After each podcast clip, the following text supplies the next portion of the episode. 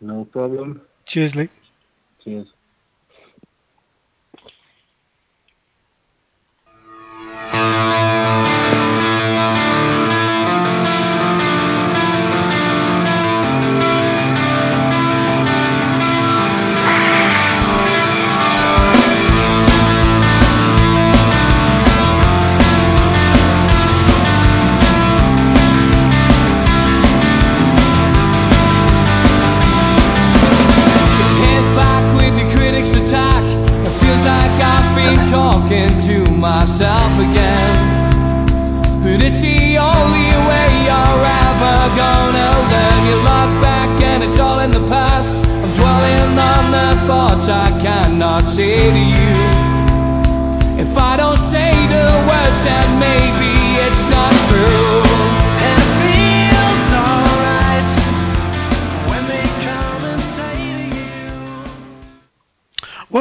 everybody. It's Andrew Davis from Toon Talk Radio again. How's everybody this evening? Well, it's been a bit of a it's been a roller coaster last couple of months to do with Newcastle United.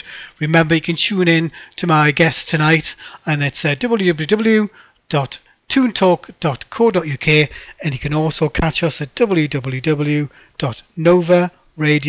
www.novaradio.co.uk and also via the Tune In app and also via Google Play, would you believe? So I'm everywhere at the moment. Uh, obviously, I'm in Gateshead, so but so I actually went abroad uh, for the for the end of the season. It wasn't really that much planned, but I went abroad to Australia to see the see the the family. And I have to tell you, it's amazing that you can just you can watch any Newcastle United game, and that brings you to my point. Now in the Championship, we're hardly going to be on TV. Uh, has the Rafa effect um, seems to have galvanised the fans? Who would have thought that Newcastle United being relegated would be actually probably looking at a 52,000 uh, sellout next this coming week against Huddersfield Town? Nobody could have said that. My actual thoughts were that if Rafa had left, uh, Mike Ashley would have sold the club, and uh, or we would have been in talk to somebody anyway, because everybody in the leagues, everybody in the Premier League, everybody all over seems to be getting taken over these days for rock bottom prices. How come Newcastle United? Well, we've got a superb fan base, and the end of the season, isn't it crazy? The fact that we, if we had beaten Aston Villa away from home, we would have actually stayed up. How insane is that? And now we've got a whole bunch of players coming in, and a whole bunch of players have gone out, and I think we've still got a few players coming in, and that brings me to my, my first guest, who has so much knowledge on Newcastle United, he scares me, and obviously he he's uh, gets a few primal uh, uh, digs. People get lots of digs into Lee, to Lee Ryder of the Evening Chronicle. Um, so tonight is his night, and various others, of course. So good evening, Lee Ryder. How are you? I'm very good, thank you. Good. Um, so it's been a obviously for you. Um, it's been a very very interesting summer with the breaking news, the people leaving, people coming in, still players coming out. What's it like at the sharp end? Well, you know, from a journalism point of view, I think we've had a fantastic summer at the Chronicle. We've managed to get all of the players, um, all of the transfer stories first, uh, which is obviously a great thing for us. Um, but more importantly, I think it's an exciting time for the club in terms of rebuilding and you know renewing, refresh, whatever you want to say. Mm. Um, the club are now you know kicking on and hopefully challenging to get back where um, we'd all like to think we belong. Mm. I think um, it. What we particular, I know a lot of people, a lot, a lot is made of the fact that um, Rafa, the, the fans, obviously screaming for him to stay. What was it like on a on a obviously you know the ins and outs of everything I suppose when it comes to Newcastle United over the years. Um, were you surprised that he stayed because obviously Alan Shearer thought there was no chance in hell he was going to stay. I, I wasn't. I wasn't. I think it started to grow a little bit. Um, I think if he'd have, you know, if there had to be a decision made after that Aston Villa game, then I think maybe he wouldn't have stayed. But then I think he realised the love from the fans was there, um, the desire for him to, to remain as manager was also there, and I think really it was almost that that Tottenham game. I don't think he had much of a choice really after that. Um, but there was still a lot of work to be done, and you know, maybe you know credit where it's due um, to the club. They got him to stay. They gave him the budget, and um, you know it's. You'd like to think things are moving on now. I know we had a little setback on Friday, um, but you know th- things seem to be more positive, certainly around the club. Um, I think there's obviously a few things that still need to be sorted out. A few more players will come in. Um, I can tell you that, um, and there'll be, you know, a few departures out. And I think it doesn't take a genius to work out um, who will be leaving um, in the next few weeks. So, so much, so much going on. Um, I know Rafa really, you know, has big plans for Newcastle. Um, obviously, the first step is to get promoted, and then after that, um, we'll see what we'll see what happens. But it's one step at a time. Um, that's the only way they can go at the moment. And as Friday night proved, there's going to Mm. be a few little bumps in the road. Well, I think you've shocked um, Neil Mitchell in Dubai because he's managed to come in. He's actually on the line now. But the fact that you haven't given a, us an exclusive, being the best radio station in the Northeast, what's your thoughts on that, Neil? All right, lads, how are you doing? Greetings from the desert, belatedly. How's it going? Yeah, man, not too bad, mate. How's your good self? Not not to you in a good long while. No, it's been a while. Um, no, yeah, it's, it's going good down here. Obviously, we're just hoping things turn round, um, and the quicker No, the better. Absolutely, I agree 100%. I mean, it, I, I think you've, you've said there about, about little bumps along the way. I'm just glad to get, the, get to be honest with you, get a defeat out of the way.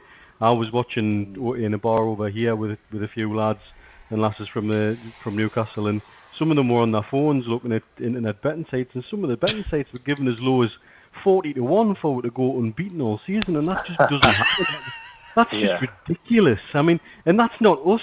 You know what it is? That that could that's something that could be thrown at us. Here they go again, deluded Geordies, blah blah blah blah blah. That's not us. That's the bookies. So we've got it out the way. You know, it, it is a little bit of a wake up call. To be honest with you, you know, crack on. He who laughs last and all that. Aston Villa, who whose fans had a little laugh on Friday and Saturday, they they had a bit of a rea- reality check as well. This is not an easy division, and it's a harder division than the last time we win it, and we're not going to run away with it at all. And I think everybody knows that. I think everybody knows that. Hmm. And I think the other thing you've touched on as well, from when I was listening in there, the, the whole change in the entire ethos of the club, everything from the way they communicate with the fans through social media, down to the way you, we actually go and buy players. There's none of this getting them over the line rubbish, which seemed to be a big issue for years. Now all of a sudden, Rafa's gone out and said, right, I want that one, that one, that one, and that's it, done. Um, and I think he was trying to get his business done before the Premiership team started spending their money and had pushed the prices up, because that certainly seems to have um, skewed everything once again, which everybody kind of expected. Yeah, yeah. No, I agree with that. I, I, I think actually Rafa wanted his business done a lot quicker than it has Yeah. been done, to be honest. Um, I, I think in an ideal world, um, the Sissoko thing would have been sorted out by now. I mean, his initial his initial feeling on Sissoko was for him to stay. Now, Mm. I don't think that's it doesn't sound like a good idea at the moment. The way the way things have been going on, you know, talking to French media and making no secret of you know the fact he wants to leave. It's it's it's disappointing to see. And, and I think Ronaldo, for all we didn't want him to go, really. Um, well, I certainly didn't as a, as a We supporter. didn't. At, at least at least he uh, he got on with his um, Mm. his business the right way. You know, he didn't come Yeah. out and shout and bawl about it. But Sissoko's doing that at the moment. And, uh, we the, the last thing we need is that sort of like hovering over the club for the the first uh, few games of the season. he's created an he's created an absolutely untenable situation, hasn't he? Um, and I, and I, I keep keep pointing out to people over here from fans of other clubs, you know, saying, "Oh, uh, well, he's this and he's that," and I show them that little clip of him during the European Championships where he's warming up on the touchline, and he suddenly Yeah. realizes the camera's on him, and suddenly he gets Yeah. busy, you know, and it's like, well, there you go. In 15 seconds, there's that. There's the player in 15 seconds. That's the measure of him right there is that we maybe got three big performances out of him in a season when even if we'd got 10, 11 or 12, might mean the difference between staying up and not. And and it it's it's pathetic, really, the way he's gone on, the way he's behaving. He's created this untenable situation. He's an asset that has to be sold now. We can't let him sit and rot in the reserves, although I would quite happily let that happen. Um, I'd catch a plane and drive him anywhere he wanted to go. But the trouble is, he's talking talking Champions League. Mm. Where are they? Where are the bids?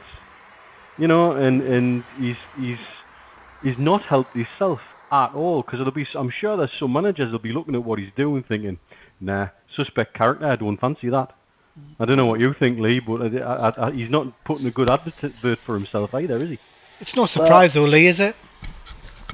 Well, I mean, the the first part of that is really who who has been interested. Well, I think there has been some interest, believe it or not, from Real Madrid and Juventus. However, they're not interested in the price that Newcastle want. So tha- that's the you know the the first part of it. The, the second part is, is now what happens if he doesn't get them. Well, I think he will get the move, whether he ends up you know having to go to Crystal Palace or something like that. God.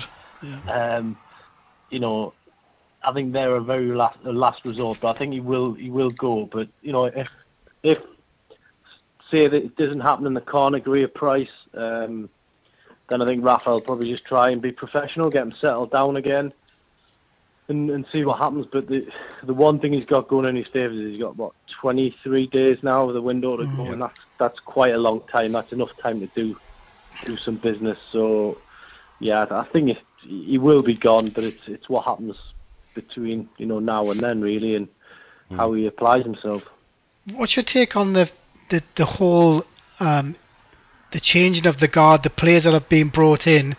Obviously, Ciaran Clark coming in raised a number of uh, eyebrows, certainly to me. But but the, I think Rafa looks at the whole piece, doesn't he? He thinks well he can play all along the back four. Um, noises are being raised that they're looking for Galloway, which would suggest that um, uh, Paul Dummett, one of my favourite actually players, actually, um, is going to be possibly switched over because of the lack of pace. What's your thoughts on them? Well, I I think cover is the key word um, Yeah. we're talking about there. Really, I think uh, last season we didn't have it. Didn't have it the season before. If you remember Yeah. Yeah. the derby against Sunderland when you had Janmaat playing centre half. Um, I think Jack Colback was left back, and uh, I think maybe Vurnon Anita or someone else right back. There was there was several players out of position, and it was just a ridiculous situation. Um, and then obviously it was compounded a few weeks later when Williamson and Yamak got sent off. If you remember that game at Mhm. Leicester, and uh, it just you know you you couldn't actually write down um, the correct players in the in the correct position. So cover has been a, a big issue for more than one season now, and I think the likes of Clark coming in, uh, the lad at Everton who's been mentioned, I think there's been a few others. Mm. Um, that you've got to have cover because there's been too many players broken down in the last few years, and uh, these these slots need to be filled. And Rafa's no fool; he knows that injuries will come in. It's going to be a long, hard winter. But, You know, 45 games left to go. People are going to pick up knocks, and uh, we've only got 23 days to get that squad in place. So I would expect to see more sort of fringe players coming in. And then the other thing is, you know, with certain players, you, you don't know what's going to happen in the last few hours of the transfer window as well. Um, some of the players in the Newcastle squad, believe me, there's Premier League clubs who've got them on the list, and if they don't get choice A and B, then there could be a few C's on there. So it's going to be an interesting last few uh, weeks of the transfer window. You said you said Wijnaldum. Um, obviously, he scored a, a few goals, well, a few goals at, at home, especially. But uh, I, I was interested. when You said you, you thought he was a good player. Um, I'm sure at Liverpool he'll do exactly what he did what he did at Newcastle. He'll come on, flatter for a couple of games, disappear. Um, is that do you, do you think that his performance performances last season because they were terrible? I've never. second half you- of the season, I I mean, I've, I've, you know, you just need to go on a little Google search and you'll see uh, see what my thoughts were on the second second half of the season. Um, first half couldn't be faulted, but he wasn't Mm. strong enough to carry the whole team. Um, second half, when we actually needed him, um, he couldn't he couldn't inspire. I think it might be a bit different from at Liverpool. There's, there's a lot of quality in that team. You know, the likes of Firmino, Coutinho, people like that, who you know there's there's enough of them to carry um, the team there. He won't have to do it all by himself. At Newcastle, that was the problem. He, he, he kind of perished under the pressure a little bit. So I think he's only a human being. Um, I remember interviewing him on the last game of the season. After, there was two players after the Tottenham game um, that I tried to interview. Uh, Wijnaldum, mm-hmm. I spoke to. He said he couldn't give me an answer on his future, but at least he spoke. Sissoko, I said, have you got two minutes? Uh, and he said, no, because I know what you're going to ask me. And I said, well, I'll see you in August. And he just laughed and walked off. So, so these are the these are the chal- little challenges that Jesus. journalists are presented uh, with. That you know, people don't people don't see every single angle of it. You know, you, these these guys aren't guaranteed to to speak to you, um, and Sissoko was one of them. But he's obviously been very vocal with us with the French press uh, this week. I think uh, the, the the one thing I think if he, uh, you know, we're, we're talking about a team here, but the the interesting thing I found is even when Benitez came in, yes, he he, he was quite good at the end of the season. The, the one thing that worries me is that you know I, I've the one thing he's kept on saying that he has dealt with this league before. Um, the problem, I don't know what you think, Lee, but I've never thought Newcastle United were guaranteed to go up to go up next season whatsoever. There's been too no. much going. There's been too much going on over the last couple of years, where so many people have are to blame. It's simply incredible. But uh, this is the worst thing, isn't it? Like, for me, it could become the worst scenario. I agree with Neil when he says it, we've got it over with, because even I you get you get swept away by it, don't you? Oh, we like even you even your dreams. You think we could we could get um, we could go unbeaten. But but that's the thing, isn't it? You get you get it's Newcastle United. It's the vibe, isn't it? We want to believe. We've got a manager we we believe in, and um, but you you do worry that you know in that in this league we're going to have to go on a run like Burnley, right, Lee? You would think. Yeah, I mean, to be honest, I think a lot certainly been made in the last sort of few few days. I've seen on Twitter about like mm deluded Newcastle fans. And that, now, for me, that's not that's not the area where I live. I, I you know I talk to a lot of Newcastle fans, socialise with a lot of Newcastle fans, and every single fan I've spoke to this summer says, yeah, it's going to be tough. It's going to be tough. No one, ex- no, you know, as Neil was saying, there it was the it was the bookies that dreamt that bet up about being unbeaten. No mm. way Newcastle fans would walk around saying saying that. They've been in this division before. Even last time, while we did win at a canter, there was some sticky moments. You know, Scunthorpe uh, away from home, we got beat down there. Blackpool, teams like that. There was there was a few. You know, we did really well in that season, but there was still a few bumps in the road. Um, I mean, you and Neil both remember. You know, we spent I think four years in the second division in the mm-hmm. sort of yeah, late eighties, early nineties. It wasn't easy. So I don't I don't think any proper Newcastle fan will know, will, will think that this is going to be a walk in the park because we all know it's going to be very difficult. Um, the home games are going to be important.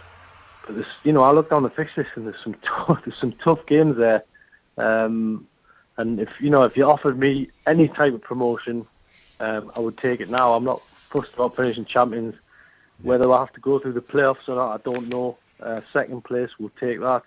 So we know it's going to be hard, and certainly the, the Newcastle fans I've spoken to know that, that what what lies ahead. That, you know, we've, we've been here before.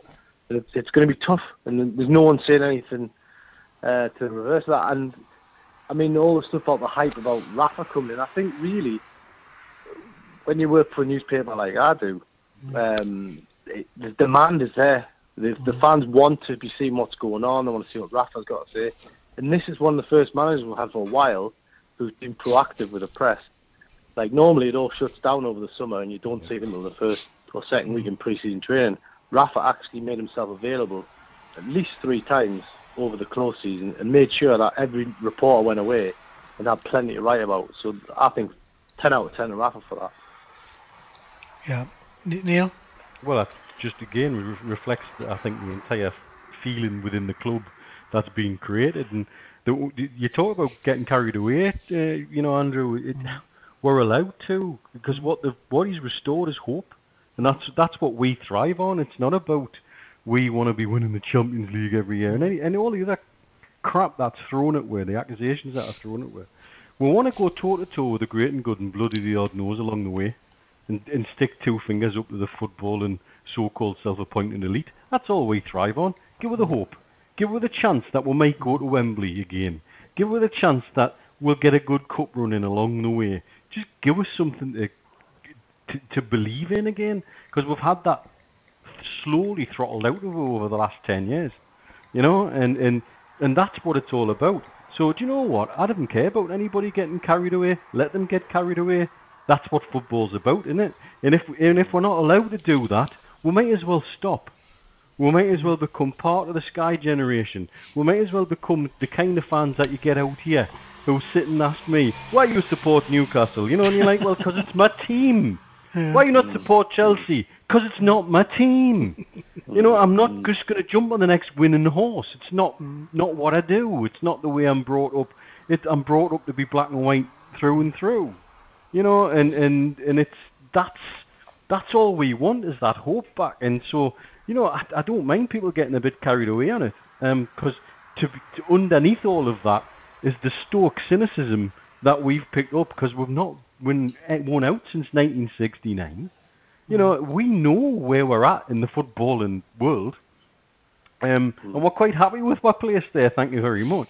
We just want that hope back, and that's that's what's been restored. Is this openness and the hope, and I think it's fabulous you made yourself available over the summer.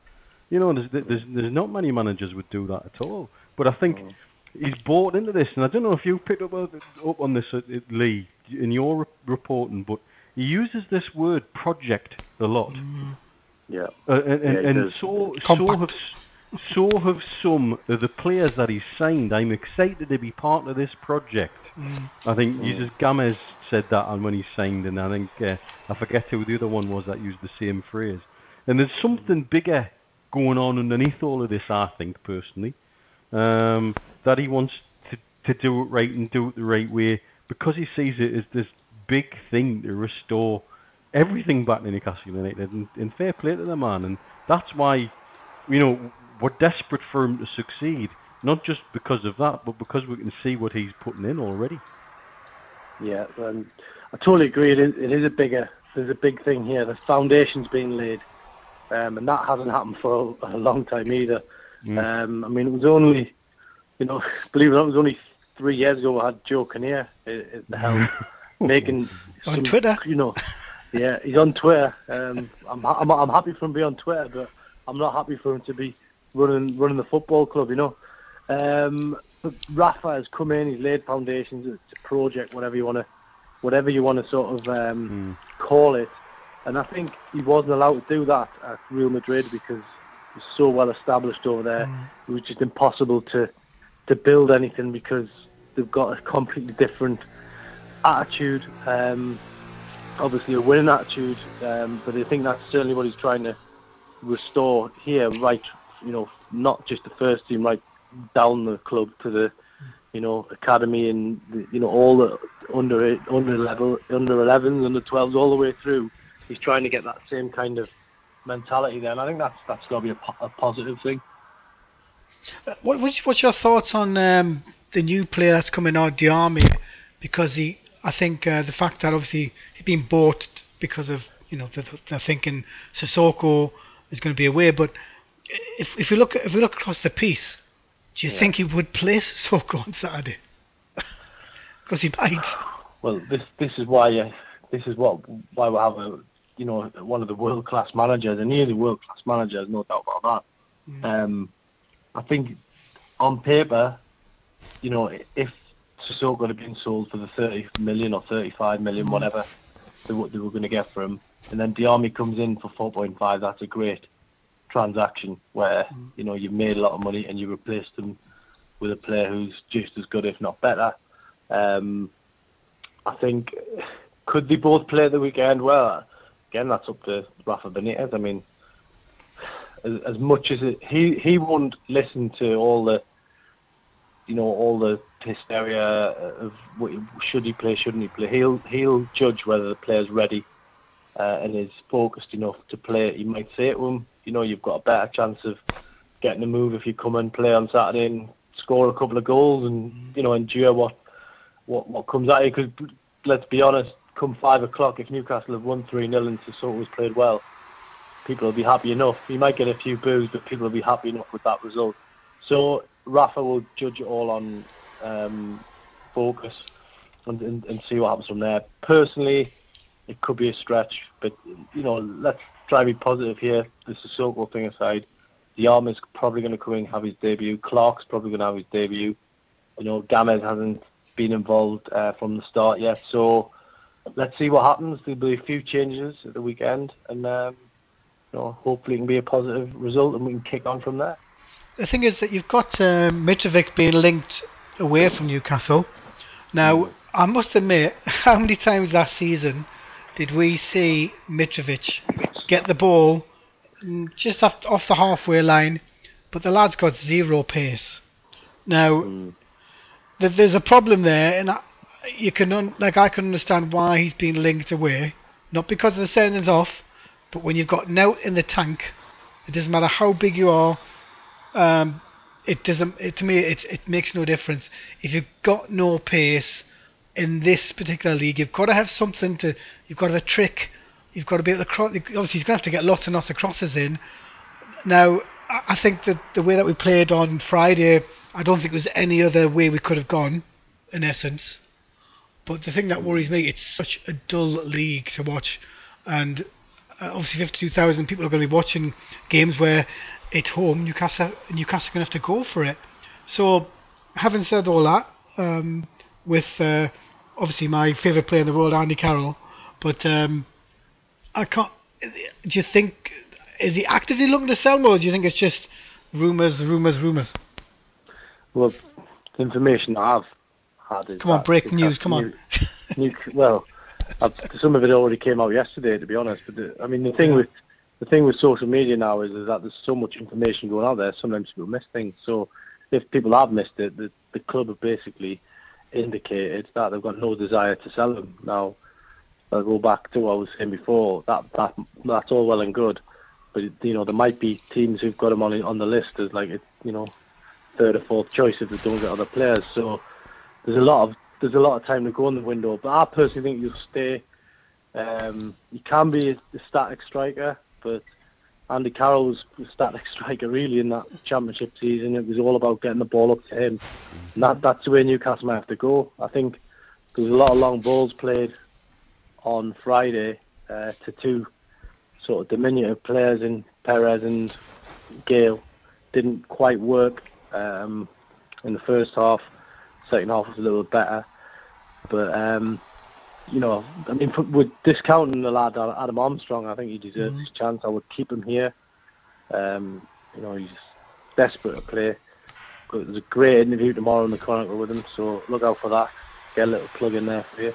Um, and you know, he, we've seen what he could do last season. I know it was League One with Coventry, but you know, he's it's not a he's not going to be one of these players where it's a false dawn. There's been a few of them down the years in the reserves where they're scoring all kinds of goals in the reserves. Then you put them on the bigger stage, you send them out on loan, they can't do it.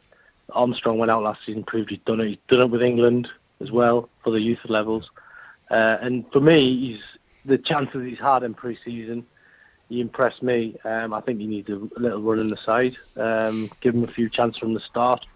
And you know, if if Gayle and Perez can't finish like they did on Friday night, then there's going to be opportunities over a long sort of uh, 46 game season. Yeah. What do you think of Perez? Because I'm not really that sold on Perez. I must admit. I know he's been. I know. I know that Rafa has said to him. Um, you know, he's gonna. You know, he's, he's knocked back a couple of bids from from other clubs uh, from to come in, and and the problem I have is like he, he, even now he, we're gonna have to see in a couple of weeks because I, I can't. I think if we bring in other players, I, you know, it's it's going to be one. It's going to one. It's going to be one guy up front, one behind, and you've got to think it's going to be Gayle. Um, and if they're going to go big, you've got another three more games without Mitrovic. Um, he must he must be surely looking for another striker to supplement uh, Mitrovic as well because a big striker like I, I did hear again Twitter isn't it but Charlie Austin uh, could be available at Southampton. Yeah. a bit deja vu, this isn't it? It's like 12 months ago. Um, I think the, I think he'd definitely be looking for another striker. Uh, whether Austin comes in the reckoning, I'm not sure. But, but the, there, there could be players with Premier League experience available very soon. I've heard a couple of whispers on some of them, but I cannot really mention them at the moment. But you know, there might there might be pre- players with Premier League uh, quality that could still come into this squad. Um, so I, I guess that's a watch this space. Um, but really, you know, what we're looking for is is getting some momentum.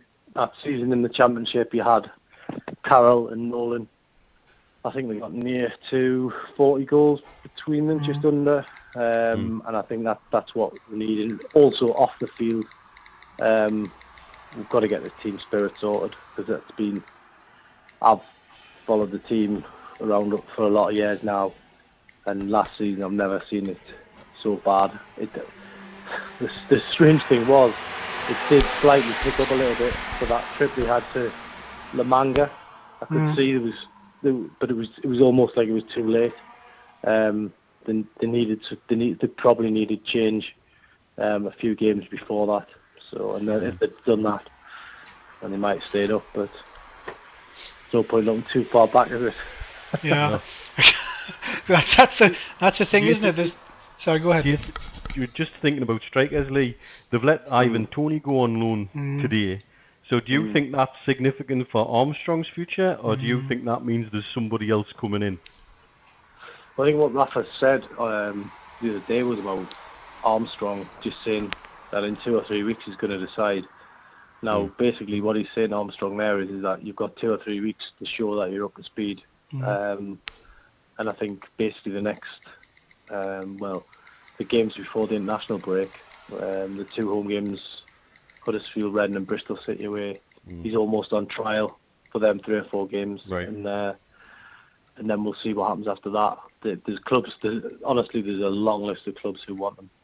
Um, I think it's something like 25 clubs have inquired about or something like that. So it's a case of how he does in them games. Uh, make himself un- undroppable if he can. Uh, if he doesn't, then I think there's definitely going to be other strikers coming in. Plus, Mitrovic will be available from suspension again. So yeah, I think there's. It's in a way it's exciting because you know we've, we've all got a rough idea what what might what might happen, but no one knows for sure. Even Rafa at this stage probably doesn't know exactly what's going to happen and which targets are going to come off. So it's going to be interesting to sit down. I always like sitting down on that uh, the day after the deadline day and just reflecting on what on, on what we've got, um, knowing that y- your phone's not going to go off at half three in the morning and say say something. Uh, but and I'm looking forward to this. I think September the first and just what we've got here and what we've got going forward. Do you- Who'd you, if you, if you had a player, without getting into too many details, but if you had a player that you think would be a perfect fit for Newcastle, who would you go with? If like a big big striker that um, I wouldn't say like I keep on hearing Forestieri. Is is he a player that you think keep I keep on getting linked keep on linked with him, and he scored a a nerveless goal, didn't he, against uh, Aston Villa? He looked out of puff to me, like. But um, um, is he some somebody? Because I must be. I've never watched. I've never seen him. A couple of times, maybe I've seen him. But is he is he somebody that would you know be up there? That would you know strike fear into other other defenders? Because to me, he doesn't look like he would. No, I, I, I tend to agree um, on that. I mean, well, I mean, without going, I mean, we could sit here and go through the process of elimination, or like with the, with the names and stuff like that. Um, but in in terms of what they need, all I'll say is that physical, um, the, the, a taller type of striker, because we've got we've got Gayle, Perez, and Armstrong, who are the more diminutive sized players who can play well with the balls to feet.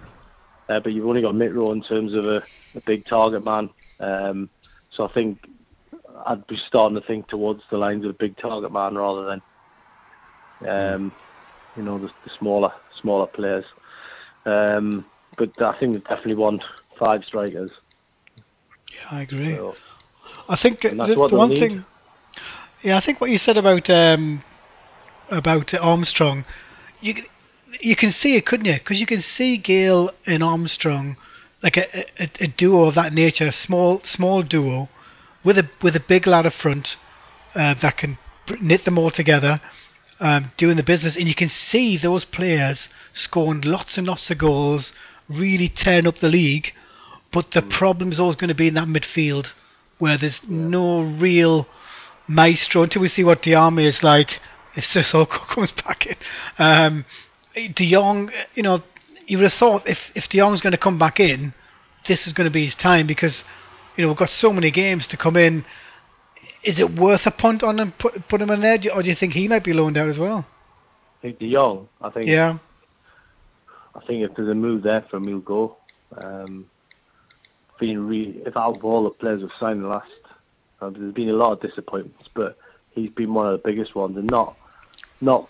Sometimes it hasn't been his own fault. I mean, he's had some freakish injuries. I think mm. the collapsed lung that doesn't normally happen to footballers. Um, the poke in the eye was, uh, is another one. Um, and think- Lego. yeah. So, I mean, is the championship? Is he going to be, you know, without sounding cruel, is, is, is he going to be cut out for the championship? Because these are things that have happened by accident, and we all know what this, the football league like Yeah. in this country. Things don't happen by accident. If you get an elbow in the face, it's generally on purpose. So, uh, who knows? Who knows what what happened? But I think he there's an offer there for him, he'll go. But the problem is at the moment he's got a uh, he's got a serious muscle injury and he might not be fit enough to go. And there's only three weeks to get that sorted. So that's another little side issue. That one. Yeah. I wondered where I wondered where he was. I thought I, I didn't think it was as bad as what they made out, but obviously it's good if it's four Oh, to five man. weeks. He's made of rice paper. You- uh, it, it just, you, I think if he sneezes, he'll, he'll, he'll pop his lungs out. I mean, I've, I've never heard anybody pick up such a bizarre set of injuries. I mean, it, it, it's it's it's way beyond the old Dave Beasant dropping a jar of mayonnaise on his foot and Richard Wright falling through a loft hatch, isn't it? I mean, this is just this is just unreal the way he seems to get. He doesn't get small injuries he, or niggles. He just blows muscles and. Uh, and normally with a player, I would be saying, well, uh, have a look at his lifestyle, what he's doing. But I mean, he's he's been captain of Ajax for Christ's sake. You know, you'd think he'd be. he- he- He's not one who his past would suggest as a young player he's been, you know, had a dubious lifestyle or something like that. It's it's it's a very odd one. I think we're stuck with him. I think we're stuck with him until un, un, until I don't know he has a bizarre accident with a mincer at home or something like that. I mean, I, I, I just don't know. It, it, I'm waiting for you know dropped radio in Bath by accident. You know, I, I, just really don't get it. Um, and it's a shame because we, we've had flashes where you can see he's obviously a quality player if you can get him fit. completely, completely. Um, but yeah, as I say, that's that's another side issue, and um, we'll see what happens. I mean, there's, there's, there's still a few in there that you you could, you know, Gouffran's still here. Uh, Henri Saivet's still walking around here. Mhm. Um, Tiote is another one. yeah, Um, it's amazing, isn't it? there is there's a, a lot of when you add up all their wages, that's a, there's still a lot on that wage bill. Um, and I think there's, I mean, Tim Krul's still here, and he's one of the highest earners. So, you know, you're going to have up to four or five keepers on the books. So there's still a, there's still a lot of work to be done in the transfer window, and I think everyone everyone knows that. Um, Do you not think Colback's in trouble because um, you know the fact that he runs around and I think Anita got caught a bit on Friday. Um, I understand why they're keeping Tiote out, but you know what? You're away from home. He does a lot of work. People don't realise what he did, and he he played quite well last season. The end of last season, anyway. Um, I thought that was a bit of a mistake actually, leaving Tiote out unless Tiote has an injury. I don't. I certainly don't know that, but um, I was very surprised that, especially away from home and he, the work that he does, that he, he, he paid Jack Colback, but his performance and his demeanour after when he was substituted I think he's in trouble anyway. But he is a like, you know, to me, he comes across as a like for like player, and um, I'm surprised that he did play Colback, especially when you need to make chances for these fleet-footed, fleet-footed wonders, because obviously you've got nobody up front to hold up the ball. Yeah, it's going to be interesting what happens with uh, Jack because he's very influ- influential in the dressing room. Um. You know, he's a senior player.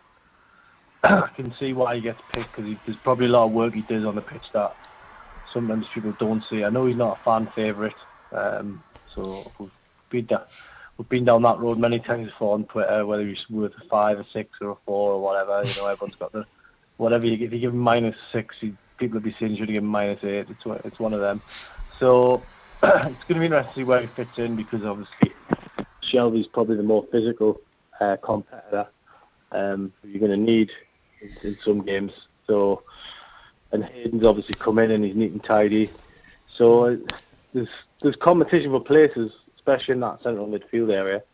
Um, but again, I, I think let's be honest. I think if Jack Colback, if the Premier League team had came in for Jack Colback in the summer, then there's no doubt he'd have gone.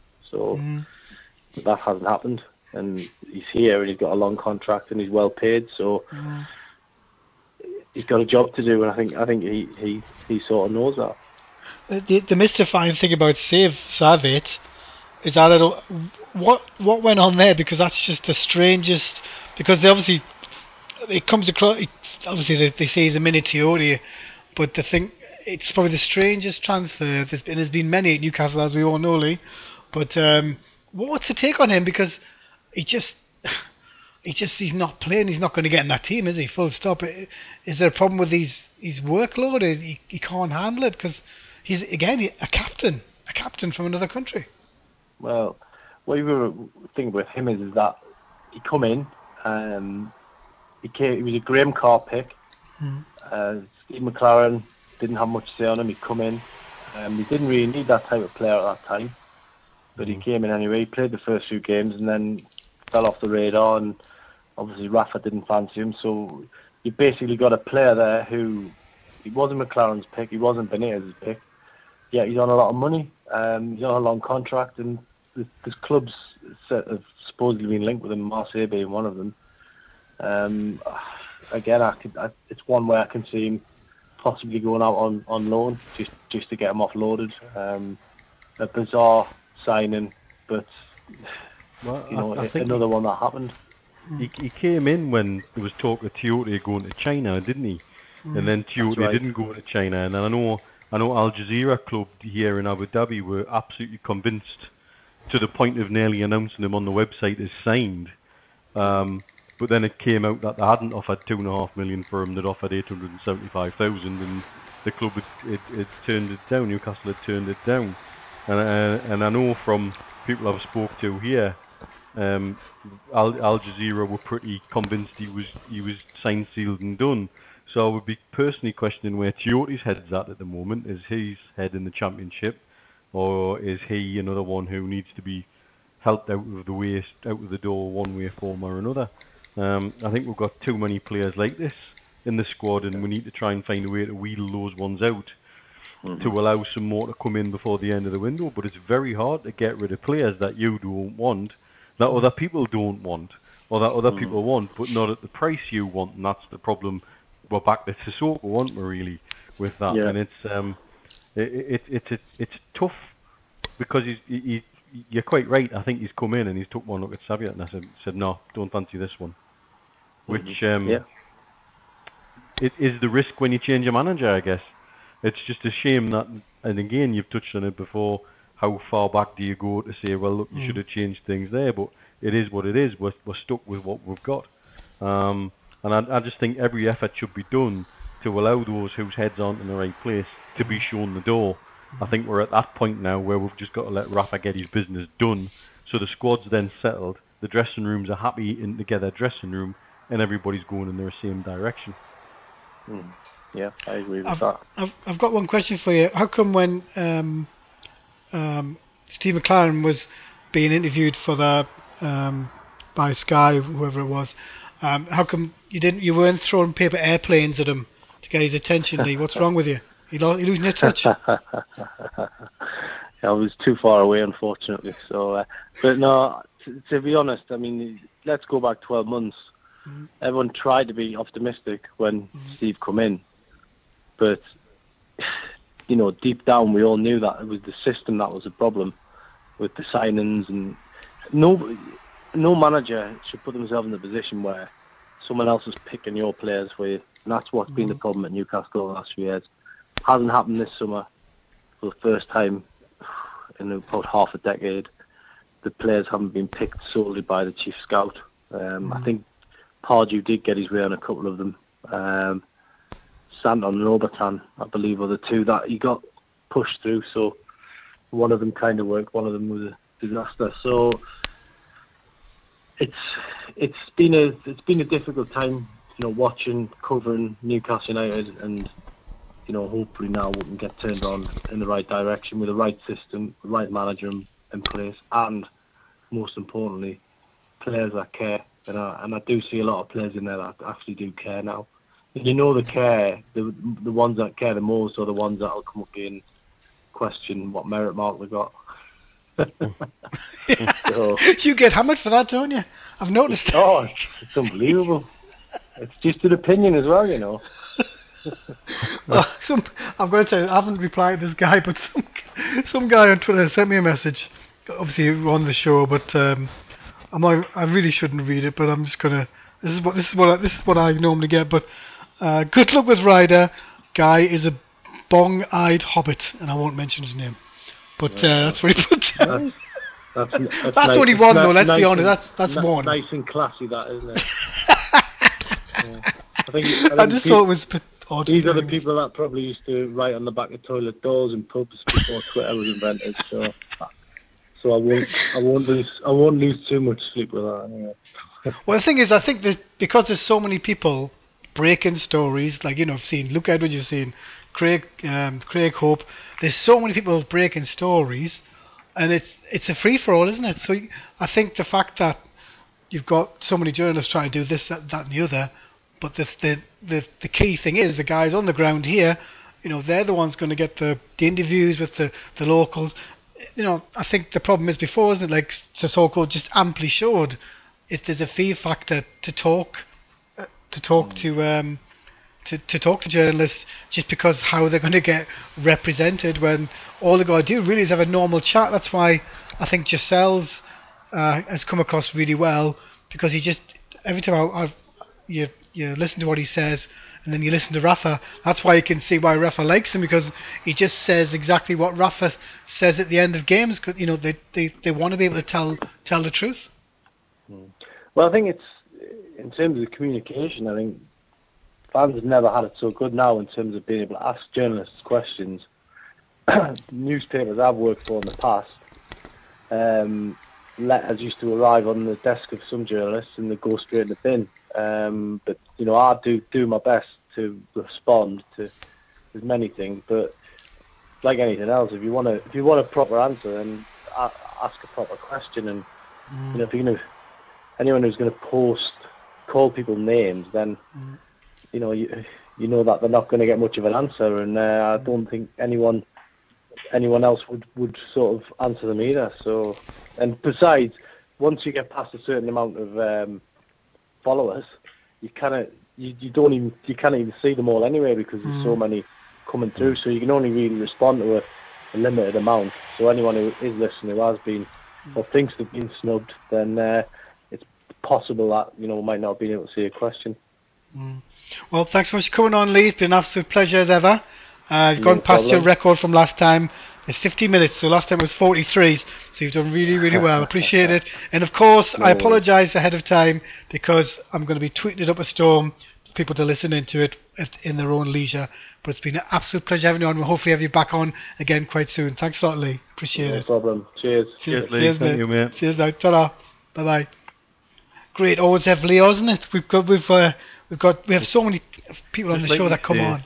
It's just an opinion. Uh, Exactly. I've learned over the years, having done stuff for the Chronicle, for the Journal, Mm. and various fanzines, you stick your head above the parapet and people will have a shot. I've been shot at so many times I've got no brains left, so I just don't care anymore. and that, and that's what it gets like, and, and it's what it must get like for all journals really. Um, if you if you dare to proffer opinion, you're gonna get criticism. That's that's Mm. that's the way it is.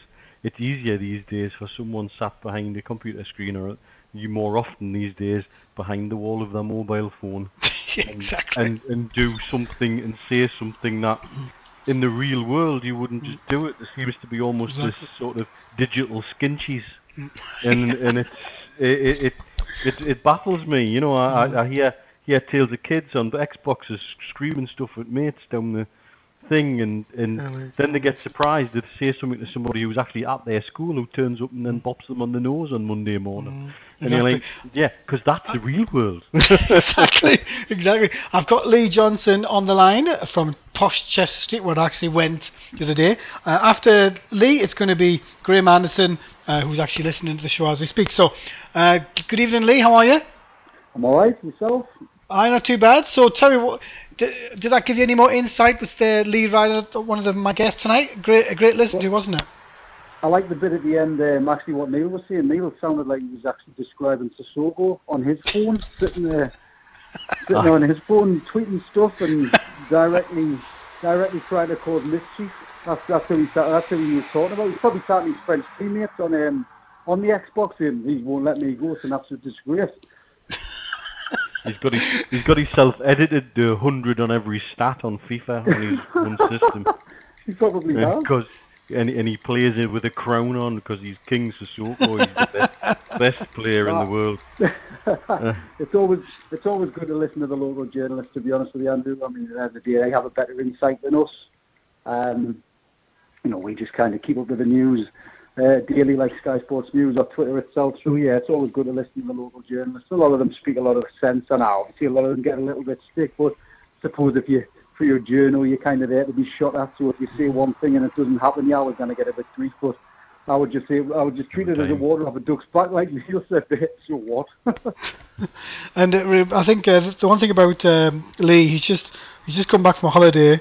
Uh, he's been Johnson's on tour, so if anybody's been lis- watching uh, um, uh, Lee's um, Gannon's on abroad, he's been having a fabulous time, and he's he's come back. Looks like he's come back blacker than what I am, which is Yeah. which is hard to do actually. Yeah, I was back to work. I was back to work. It was depressing. I was actually there last two weeks ago.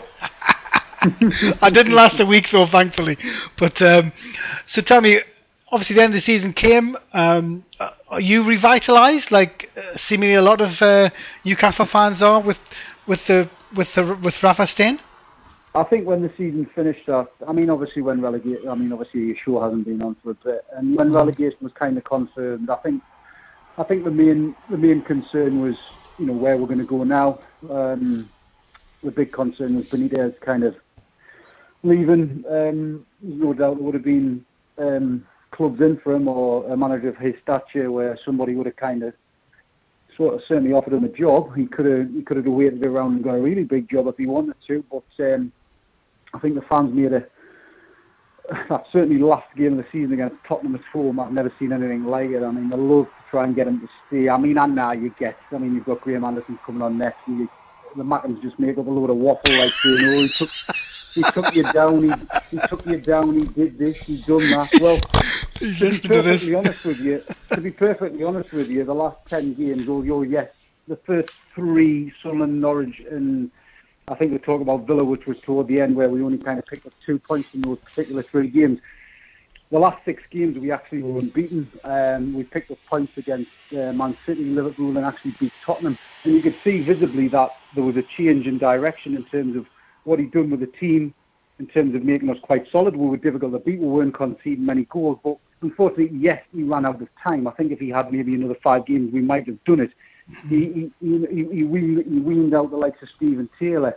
You know, he, he dropped John Joe Shelby where we went with a two with Tiote and Colback, made us made us difficult to beat. So it was a shame that he ran out of time, but the big thing at the end of it was all about one thing. When when we heard Benitez was potentially going to stay, all we wanted to hear was the fact that it was going to be that he was going to be in charge of all footballing matters at Mm, Newcastle very United. important, That being the biggest thing, and that being the, the thing which actually excites me because you've got a real football man in charge of everything. And you know, little things like the, the way the, the Twitter account's being run by the club, the communication. I would imagine it's got a lot to do with himself. I've got a good friend who's a, a season ticket holder at Liverpool, and Mm-hmm. way before Benitez came to Newcastle United, I, I remember being down at his and he was just he was waxing lyrical about how he brought the city together, the club together. He basically tries to engage its community. He looks into it. You know, he tries to engage everything to get mm-hmm. everything right, and you can see that's what he's trying to do with Newcastle United. So you know, like I said, the kind of make-believe stories that Sunderland fans want to put up, and then, you know, you can't say anything to them at this moment in time because we're in the Championship. Mm-hmm. But I'd like to believe that Rafa Benitez can get Newcastle United promoted, and he basically has Mike Ashley behaving like a billionaire now. Mm-hmm. Um, he's basically just sitting back and signing the checks and things like that. Newcastle United's main aim, I would imagine, under Rafa Benitez as a as a manager who would want to be successful, will certainly not be top dogging like the Sunderland fans want to do yearly. Um, it'll all be about Newcastle United pushing forward and trying to be competitive in the Premier League. But unfortunately, it's one step at a time. We lost on uh, on um, Friday night at Fulham. Um, the build up to the game, everyone kind of thought we were going to walk it. I was even saying on my Twitter before, our record in London is shocking. Um, our record at Fulham's shocking. And I think it's the, the one big thing that's been left over from last season, Andrew and Neil, is that Benitez needs to change the mentality away from home because we haven't won since Tottenham, which was, I think, was it November last year or something like that. Something like that, So, yeah. And the big problem is that mentality is still there. And when we go a goal down, you can still see that's there. We need to break that. We need to get a win away from home very quickly. Yeah, I thought I, I just I, I thought we were out of ideas very early on. It, we had chances, of course, didn't we? But it just looked like they were panicking. I don't know what you thought, Neil. Uh, uh, obviously, Lee. Uh, did Don't- I just thought they were panicking every time they got a pass? I don't think it was panic. I just just think that um, for me, I, I don't think the Gil um, Perez partnership works. I think that they're both too a little little too lightweight, perhaps. Um, we, we we did a lot of work, but not a lot of end product, and that's that's possibly crying out for more width. Don't know. Um, I, I think it's all. I think Lee's got it got it nail on, and I think it's all about confidence away from home. And I think the need, you know, we need to scrape a win away from home, whether it's a, a goal off of you know Colback's backside or if it's mm. Dummett heading it the opposite direction and it comes off his shoulder and it goes in. I don't care if we can mm. scr- scrape a win and just turn it around and get the confidence going. That's what will make the difference. And I think Lee's, I Lee's think if right we with that. I think if we'd got the the penalty, which it was a penalty mm. early doors, and we'd got the first goal, we probably would have went on and won the game. But in terms of team selection, yeah, I, I thought we were a little bit lopsided. Anita killed us all night. His passing was awful. Mm. Um, and every time Matt, I, we needed to get Matt Ritchie on the ball a lot more because every time he seemed to be on it, things kind of started to happen. It's the first time I've seen that Hayden, and I thought he'd done well, but you could see he was getting kind of frustrated towards the end of the Yeah. game. And the championship is going to be a tough league, but if we can, you know, the fans are behind um, what's happening at the club at this particular moment in time. And the main word that you get banded about is hope. It's not delusion, it's bloody hope. It's mm. about it's, it's all about the fact that we believe we've got a guy who's in charge, who has the best interests of the club at heart, and as a manager who has won a lot of trophies, a lot of big trophies. You can't imagine Rafa Benitez when he when he was speaking to Mike Ashley about staying, saying, "I'll tell you what, we'll just we're just going to bob along in the championship, but I'm going to stay here," know, and things like that. He would have obviously said to Mike Ashley, "I'd like to get the club back, and then I believe I can maybe get it competitive again and within the top 10 of the Premier League and you kind of move on from there. If a club's going to be successful, it needs to obviously, you know, it needs to get back in the Premier League and then it needs to be consistent in the Premier League, something we kind of haven't had for years. Mm. And the backing of the manager is nice because when, when he says something, you actually trust exactly what he's saying.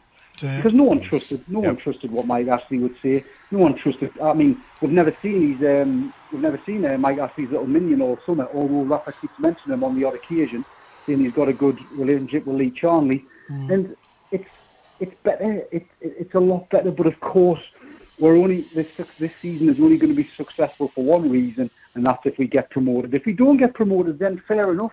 I'll sit. I'll I'll, I'll listen to people who are saying a lot of idiots. Use the why is getting all carried away by having this manager. Well, I just think look at his record. Look at what he's done to certain clubs. You know, he people keep saying, "Oh, he's never, he's never, he's never played at this level," and he keeps having to repeat himself when he talks about his time at Tenerife, and he got Mhm. Tenerife out the, the what obviously the league is League Two or whatever when he was fighting against Atletico Madrid, and he's one of them guys who clearly doesn't leave any stone unturned. He will continue. He's a workaholic. He will continue.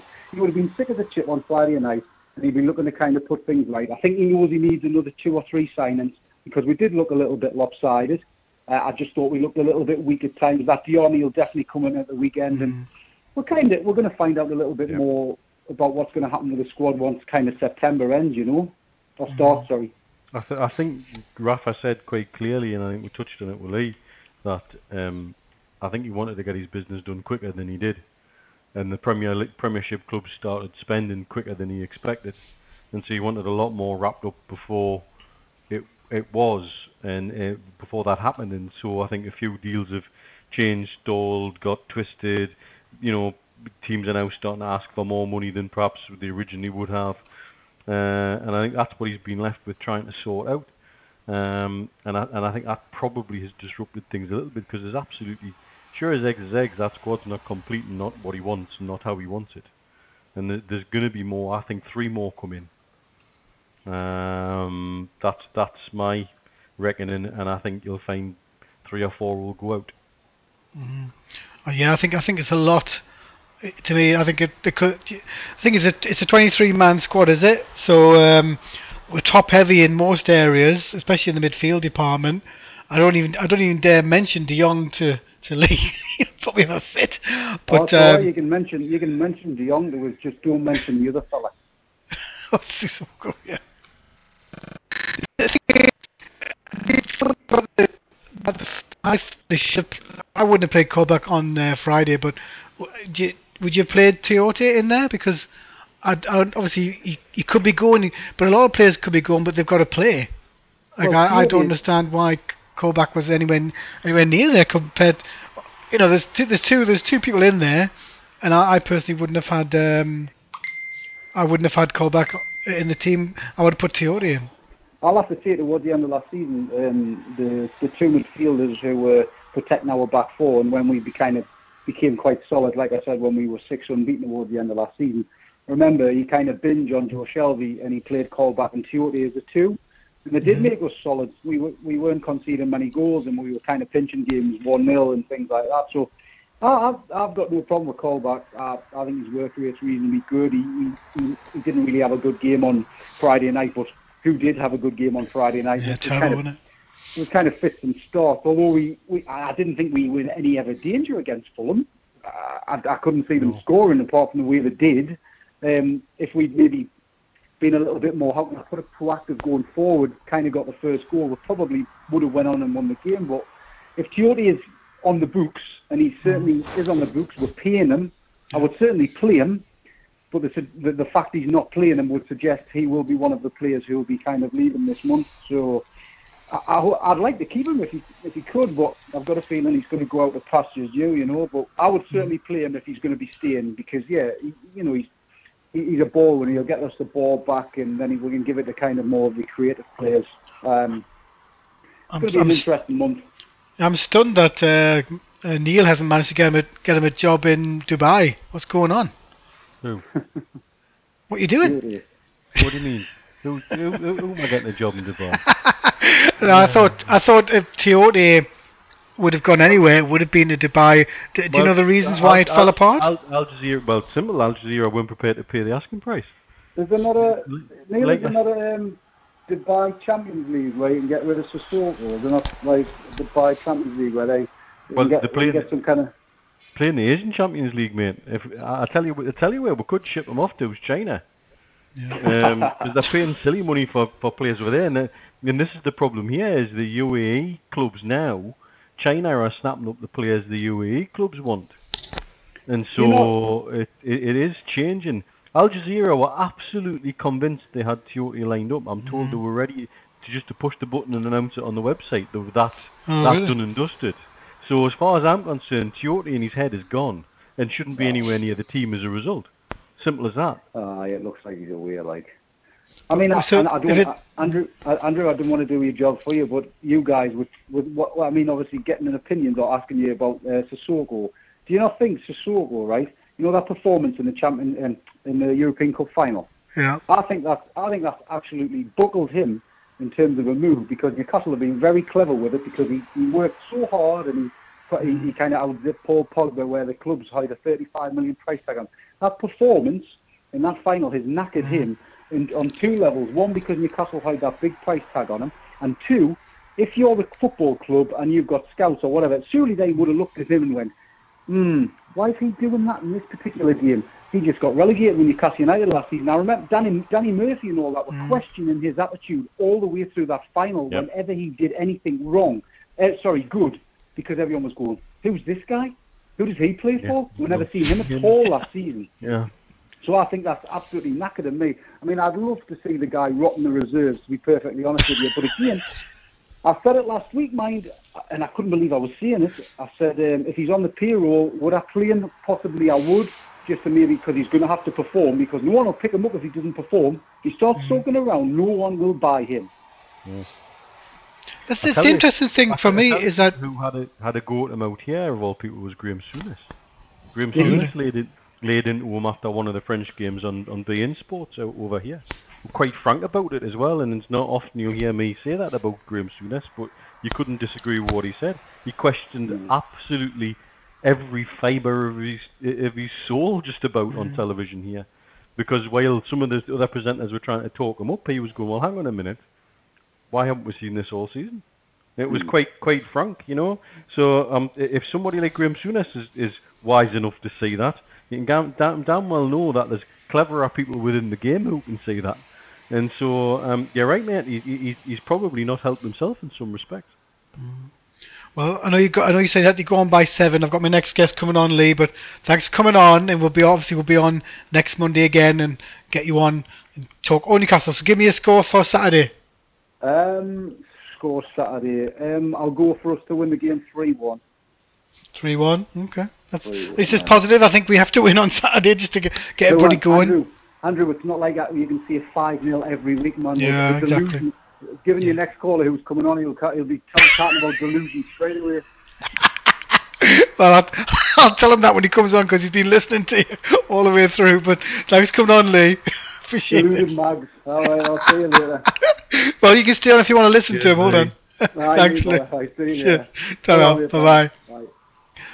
Well, that brings me to my next guest, and Graham Anderson, ex Sunderland ec- uh, Echo sports writer, now freelance and PR at GSA Media, and business Twitter is at GSA Media for you, or contact me on GSA Media for you at gmail.com. Good evening, Graham, and you've heard what uh, Lee has to say. Have you got any response to that?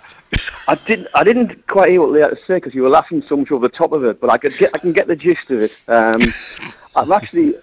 I've enjoyed listening to the show. It's it's uh, it's interesting to hear things from. Obviously, we hear it all Wearside down here, and so we hear it from a Tyneside perspective. It's interesting. And I was listening away, and at times I've actually forgotten I was going to be on the show, so the preparation wasn't exactly ideal. But yeah. Um, it's just an interesting. It's an interesting time, and I, I, I've en- I've enjoyed listening to a different perspective to the one I'm normally hearing. I suppose that's why I'm on the show to give a slightly different perspective again. Yeah, we've got Neil Mitchell off in Dubai. Obviously, he's, he's leaving in about ten minutes, but um, he's always. Well, that's the thing with me, me and um, Neil. We always we don't really take sides when it comes to Sunderland and Newcastle. We're we're kind of on even keel. Uh, I don't really when it comes to um, when it comes to Sunderland. I think what they did last last season. Um, I think with the reason they did it was because of Sam Allardyce. Um, are you surprised? Obviously, I- you know, we're not. You're not surprised he's left, but tell me your your thoughts on on Sunderland and what happened and what's going on with with the players you're bringing in, especially. Well, the player, someone who brought in, uh, just the one, and uh, well, I, I, from a Sunderland point of view, uh, I'm I'm concerned. Uh, I really am. Sort of, they've obviously got. Uh, they're a threadbare side, uh, you know, the squad, you know, um, they, they they really need five or six signings. They've had a season of complete disruption, a slow, slow season of disruption with Sam Allardyce leaving. I thought he was the perfect uh, man for the job uh, for Sunderland um, when he was brought in, and uh, I felt as soon, as soon as he was brought in, I felt as though Sunderland had a great chance of staying up, even though things looked grim, and things looked grim as well on Boxing Day. Mm. It wasn't just um, early stages of the season; it looked pretty grim for most of it, and I just felt he'd have enough to get them out of it, and he had. Very happy with Moyes' appointment. I just feel as though things have been very disrupted, and uh, it'll be a, it'll, it'll be a very important transfer window for uh, David Moyes. What he can do in the next two or three weeks. I mean, Uh, the thing is- you, you sorry, go ahead, Neil. Graham, uh, well, it, it it's totally screwed that pre-season because you've got a manager planning things, looking to do something, and then all of a sudden he's coming out the training camp and then gone. You've got a new manager, new manager coming in who might not Mm-hmm. fancy some of that squad, so that squad are immediately thinking, "Oh, hang on."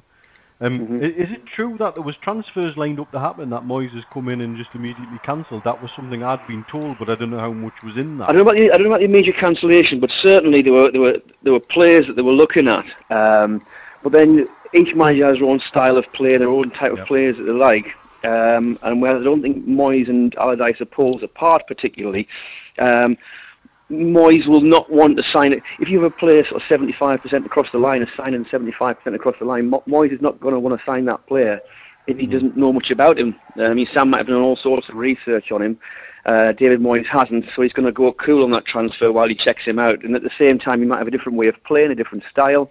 Um, so it, it really is about as worse, about as bad a pre-season as someone could possibly have had with, uh, thanks to the England appointment. No, agree entirely. Um, we looked at it out here, and and everybody was like, "That's probably not a good thing to be happening for the No. for the club."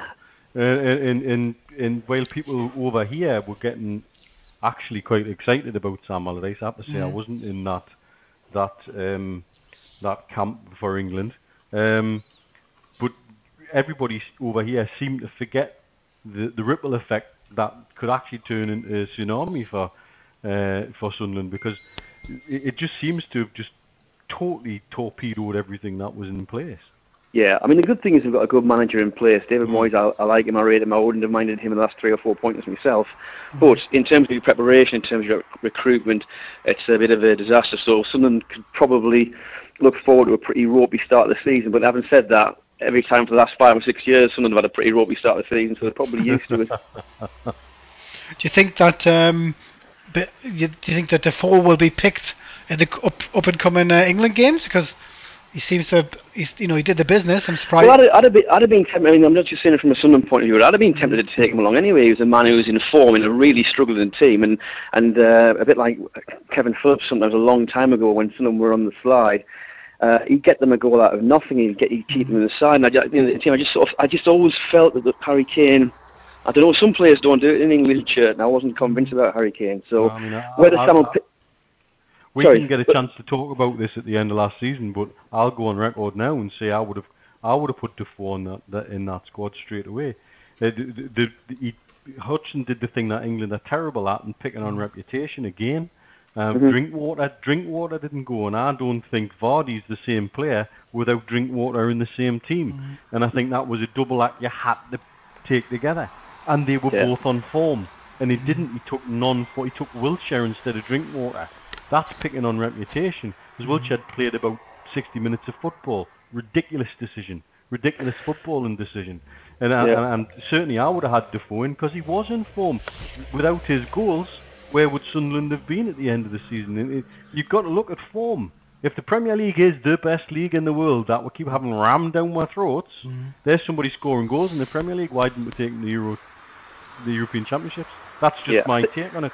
Uh, That's all right. I agree with you. I think, I think, but I think it was, was with Sam. I know it's, it's chalk and cheese compared to what Sunderland fans think of him, maybe what Newcastle fans think about him. But I think he's exactly what England need in the sense that he'll not be about reputation. With, with Sunderland, when he came to Sunderland, the things he brought were organisation, he brought leadership, and he brought he brought research to it. He researched the death out of every other team. Now, I know the big thing thrown at him is these teams aren't that attractive to watch, but I think he, he, he largely deals with the hand he's dealt with. If he gets a better class of player, he can probably do a better job. But if he brings organisation and determination and team spirit to England, that was what they were lacking in those Euro Championships. Any sort of direction, any sort of organisation.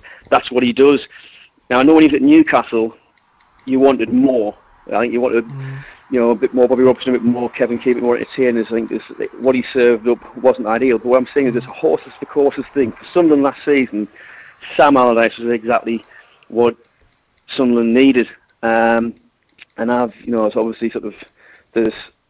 I've been a kind of uh, a divisive figure over the weekend about what I said about the Newcastle thing, Rafa Benitez thing, uh, and all. Yeah, what did you say? What, what did you say? 'Cause I, I heard a little bit about it. What, what did you say? Because that's why Lee Well- Johnson was uh, calling you, del- uh, being called deluded. But um, Well, I didn't. I've been, I've been called worse, Andrew. Don't worry about that. But, uh, but I think I made I made what I thought was a fairly straightforward observation on Twitter, mm, and I wasn't pre- I wasn't expecting the kind of storm that happened. Um, I mean, wh- wh- when you when you uh, get a message from someone or your name gets mentioned, you get a not- you obviously get your notification, and you can see uh, what your notifications are. I can tell you now that those notifications only go up to 100 because when I got up the next morning after me tweet after Friday night, I had 99 plus notifications in me uh, in me tweet. I thought this will be interesting. And all, all I tweeted was, which I didn't think was massively contentious, was that Sunderland fans will be rejoicing at Newcastle's defeat, uh, not because they were bitter, but because that the Rafa hysteria uh, was way over the top. Um, and I understand Newcastle fans would take objection to that sort of stuff. I didn't expect it to be as, as, as bad as it was. But I didn't think I was being that contentious in the sense that because we all live in the same area, mm, perhaps unusually, we all share the same kind of media. Mm. So Newcastle fans who pick up the Chronicle, uh, will get the Sunderland news or, or the radio station, the television station, they're all reporting the news of the arrivals. And from this side of, of, the, of the water, Mm. it just seemed as though there was a, a section, but there was a section which stuck in a lot of Sunderland fans' minds, of people who just assumed, right, Rafa's signed, fantastic, that's it. We're definitely going to win promotion. We'll win the champ- We'll win the championship, and then it's uh, full steam ahead in the Premier League. Rafa's the Champions League manager, so that's where we'll be heading. And I couldn't get my head around that. I just thought it's such a hard league to get out of, and there were so many mm-hmm. things, to, factors to overcome. I didn't see where this kind of optimism was coming from purely because mm-hmm. Rafa had signed. Now, Who was, if I who just was saying that, though, Graham? I've got to, got to stop you there. Who was hmm. saying we're going on the Champions League and we're going on there? Because I've heard no fans say that to me. No, no Well, fans. And it's like what, what I was saying at the start of the show about when I'm in, in, in watching our opening game in a bar over here with a load of lads and lasses. Some of them were on, a, on their phones on, on betting sites. And some of those betting sites had stupid odds on Newcastle to go unbeaten all season, 40 to 1 Yeah. or something like that, which is utterly ridiculous. That's just a stupid bet and a stupid odds. And that's the kind of hysteria that we then get chucked at us and saying, ah, this is because you are deluded. And you're like, well, no. Yeah, well, I Uh, think I think there's a, there's a I think there's a large section of fans who don't see it that way because I had a lot of people on uh, Newcastle fans sort of saying that saying what you were saying, Neil, sort of that that, that wasn't Mm. the case. But then I had qu- quite a few Newcastle fans saying, well. I know a lot of f- fans who've been saying that, and I disagree with them, and I'm quite happy to have this, have this reality check. I wasn't Right. seeing that much of a difference between what Rafa said actually after the game uh, and what Mark Douglas in the journal was saying today. We've all come at it at slightly different angles, but I was just trying to point out that kind of it's a long season, a long season ahead. It's a massive challenge for Newcastle. Uh, I know that they are the biggest club in the division, and they've got the most high-profile manager. But it doesn't necessarily work like that. You know what I mean? And and uh, this, this assumption it seemed to me that that Newcastle was going to walk it always Yeah. because Rafa had signed always struck me as a bit odd. Right. well, I, actually, I don't. Well, the, look, look the, the guys, thing I'm going to have to love yous and leave yous Sorry. and let you get Right off now. bid you farewell from the desert. Um, well, plane crashed last week, still got flight times all stuffed up, so I'm going to have to go and do a quick airport run. So thank you very much, guys, and I'll speak to everybody next week. Thanks a lot, Neil. Just Cheers, thinking Neil. of- Cheers, Andrew. Take Cheers, care. mate. Cheers out. Bye bye. Bye. Th- that's the- that's the thing, Graham, isn't it? The the problem with um, uh, you know, even I even I I was thinking about today, you know, all the time is like I the, he signed a three year deal, and I actually in my heart and heart don't think we're going to go up this season. That's why this, you know, I think it irks a lot of people when when Newcastle are going to be oh we're going to go unbeaten uh, from the start of the season, and and the the trouble is because we've been well, we've been looking for eh, boost any boost after that you know the guy we had in charge of us last time, and it and it's quite it, it actually adds to the the era of the fans when you see him on the touchline talking about Newcastle United, and the the one thing that ranked with me, I don't know what what you thought when you saw um, when you saw uh, McClaren there, is that it's interesting that some some people just are desperate to get a job. Um, well, McLaren, McClaren was never the right appointment. You'd, you'd have Benitez over McClaren any day of the week. Oh, but what yeah. I'm saying is, is, is when you look at the start of last season, I don't know how much Newcastle spent on transfer, or McClaren spent on transfer, whether it was 50 million or 80 million or whatever. But at the start of last season, this, this, we're at the very start of this season, and it's all about expectations and, and, and that sort of stuff. I can I could imagine and I understand why Newcastle fans might have been optimistic um, about where they might end up last season because of how much money had been spent. At the start of last season, if you'd said Newcastle United, having spent 80 million pounds, and Aston Villa, who had never been relegated from the Premier League, would be, and the Bournemouth, who'd never been in the Premier League, and Watford, um, who looked a bit, you know, sort of thin and threadbare and all the rest of it, that they would stay up. No one would have believed you. And when you, what kind of irritating sometimes is when you see these kind of predictions of tables, and journalists are just as guilty of it as anybody else. Predictions at the start of the season of where everyone's going to finish. Yes, they're obviously going to put Newcastle at the top in the Championship, mm-hmm. and probably you know, some, you know, it, it, it'll be skewed that way. But what I'm saying is, seasons are really unpredictable, and you can't take anything for granted. And Newcastle have got a real, real challenge on their hands, and so has Rafa. It doesn't really matter how much you spend. He's got. To, mm. We all know the problems they had last season. And you can't just exercise those with a, with a wave of a magic wand. Mm. He's, I think he's b- had a good transfer window. I think he's bought very well. I, I, I would sort of, I slightly suspected he might have gone down the foreign route. I think that would be a terrible mistake, bringing lots of kind of fancy down players like McClaren did from abroad. Mm. I thought he's, I think he's bought well, but he's got to get that team to gel. And we saw against Fulham, it, it doesn't happen overnight. And on top of that, you've got this situation where Newcastle are the biggest scalp in that division. And you probably saw a bit of this from Fulham on Friday. Every mm. team's going to want to beat Newcastle. Mm. And every team that plays Newcastle is going to be under no pressure whatsoever because the manager's just going to send them out saying, they'll expect Newcastle to win, but you keep that crowd quiet for 10, 15 minutes, the players will start getting jittery. And if you start losing two or three games in a row, you've got a problem. And most teams do lose two or three games in a row. So it's a mm, long season. And lots of challenges for Rafa and lots of challenges for Newcastle. I still think there's a, good chance of getting promoted. I'm not saying Newcastle are going to get promoted. I think they've got a good chance. I think Norwich will go up as champions. But I do think that there just need to be this kind of reality check that Benitez was talking about, that it's not going to be a walk in the park. I think uh, because you know I hate what to be honest with you, uh, Graham. I hate watching that league. It's one of them leagues that you you sit there and you can be absolutely bored rigid for so much, and there's there's very little atmosphere. I would suggest as well. I think it's going it's going to go up a notch with Newcastle in it, and especially with Villa in it.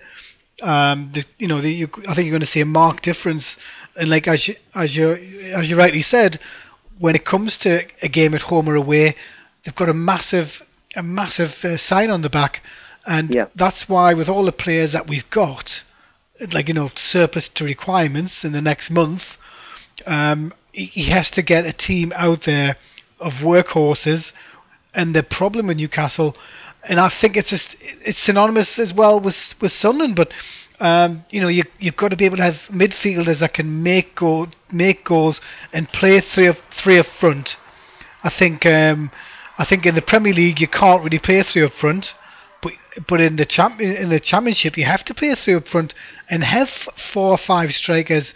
You've got to change it up massively, and th- this is the problem, is that you, you, you that I think Newcastle fans, no way, shape or form, I don't think personally that we all expect to go up because Right. I've got a sense. My what do you, because what do you think? I think my sense is we won't go up this season. I think we have to wait.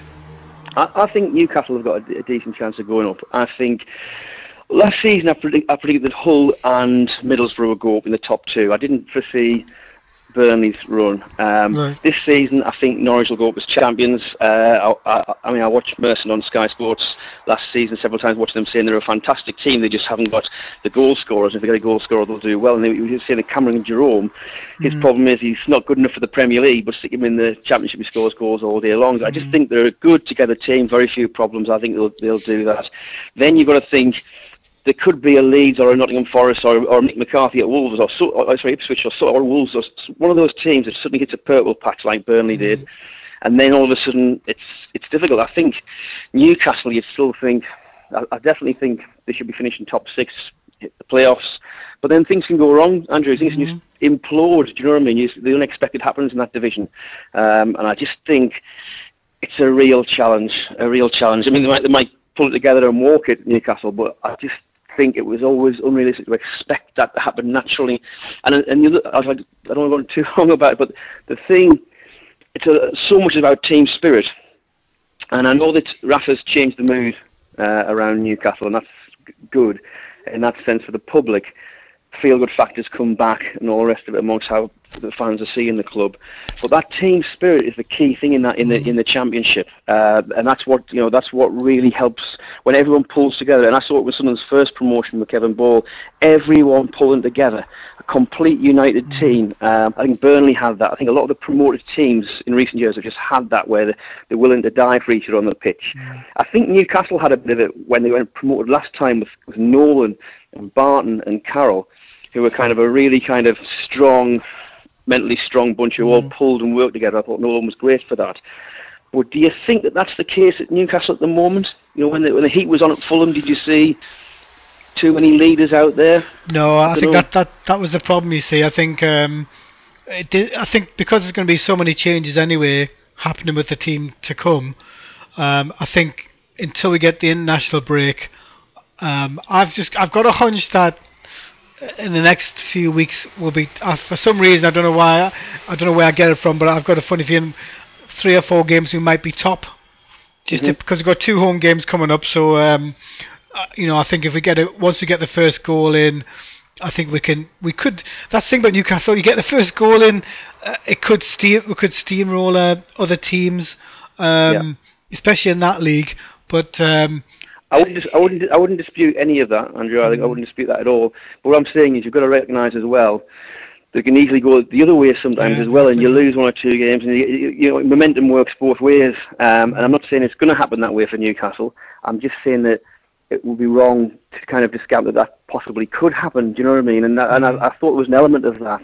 I could be wrong. I might have misjudged the Tyneside but I thought there was an element of that amongst the section of Newcastle fans who just sort of assumed that you know it, for all the obvious reasons of the big club and the 50,000 and the Premier League pedigree and, especially the Rafa Benitez thing, they're just going to walk it. And it is going to be a challenge because all these teams are going to be lining up to play Newcastle. Uh, because they all know that if they beat Newcastle, that they'll be the story of the day in the Championship. And mm. that's that's a big motivation for those teams, you know. So Rafa's got a job in terms of he's got to mould that squad. He's, got, he's made big changes, and I think he's made some good mm. changes in the players he's, he's, he's let go and the players he's brought in but he's got to to make it into a uh, into a, a top quality unit both mentally and physically, and I don't think that necessarily happens overnight. Uh, what about the thing is that obviously Sunderland have got one player in. Um, Mhm. the, the thing is, uh, obviously you've got Inzoghi uh, training, and you've also got Steven Pienaar in there. Surely, uh, who who are the players we're talking about that? Because I don't know this. uh, You may know. I'm not sure. But which players were due to come in that were kiboshed by Moyes? Do we know? Uh, well, I would, I would say prawn hold rather than necessarily kiboshed, um, but obviously, sort of, uh, I think Sam has been looking at West Ham. He wants a big, he wa- wants a big striker to play alongside Jermaine Defoe. He's got, he's got, I mean, Moyes might have that same view, but we're looking in a different direction. Um, but they're in, a, they're in a real difficult situation. Son, they've bought one player, and. Probably Sunderland fans are scratching their head. Obviously, they're after a striker as soon as possible. We might have to wait a little bit for the striker to come in. But it's not ideal that the season's about to start this weekend, and, and you've you've only brought one player in who's a centre half who's not necessarily guaranteed to start the game. Might do. Um, and also, you look at his Chelsea involvement, and he cost Chelsea 2.7 million pound, barely played, and Sunderland suddenly paid 8 million for him. Uh, that had me scratching my head. You've got to hope that uh, you've, you've you've got to hope that maybe Moyes is, knows much more than we do, and he's actually signed a gem who's worth twice as much as the 8 million by the end of the season. But we don't know, um, and also it's clear that Sunderland are going to be a really thin squad at the start of the season. It might not matter too much for the Man City game coming this weekend. I don't think anyone's necessarily expecting someone to get anything out of that game anyway. Um, but it would have been nice. It would have been nice if, say, Allardyce had stayed and you had a half a dozen signings in, because Allardyce would have been looking forward to the Man City game, because he'd been thinking, get get a top class team like that early on in the season, you might catch some half sleepings from the holidays. I don't think that's going to be the case now, because I don't think Sunderland have got the personnel in quick enough to and uh, have enough of a gelled team to, to cause an upset at Man City. So it's a case of the next two or three games after that where Sunderland need to really kind of look at uh, at getting points, and hopefully uh, he'll have a few more signings in by then. Yeah, hopefully. I've got Chris Parry calling in from America. Uh, he's. We're going to quickly ask him uh, his thoughts on Sunday before we get to Newcastle.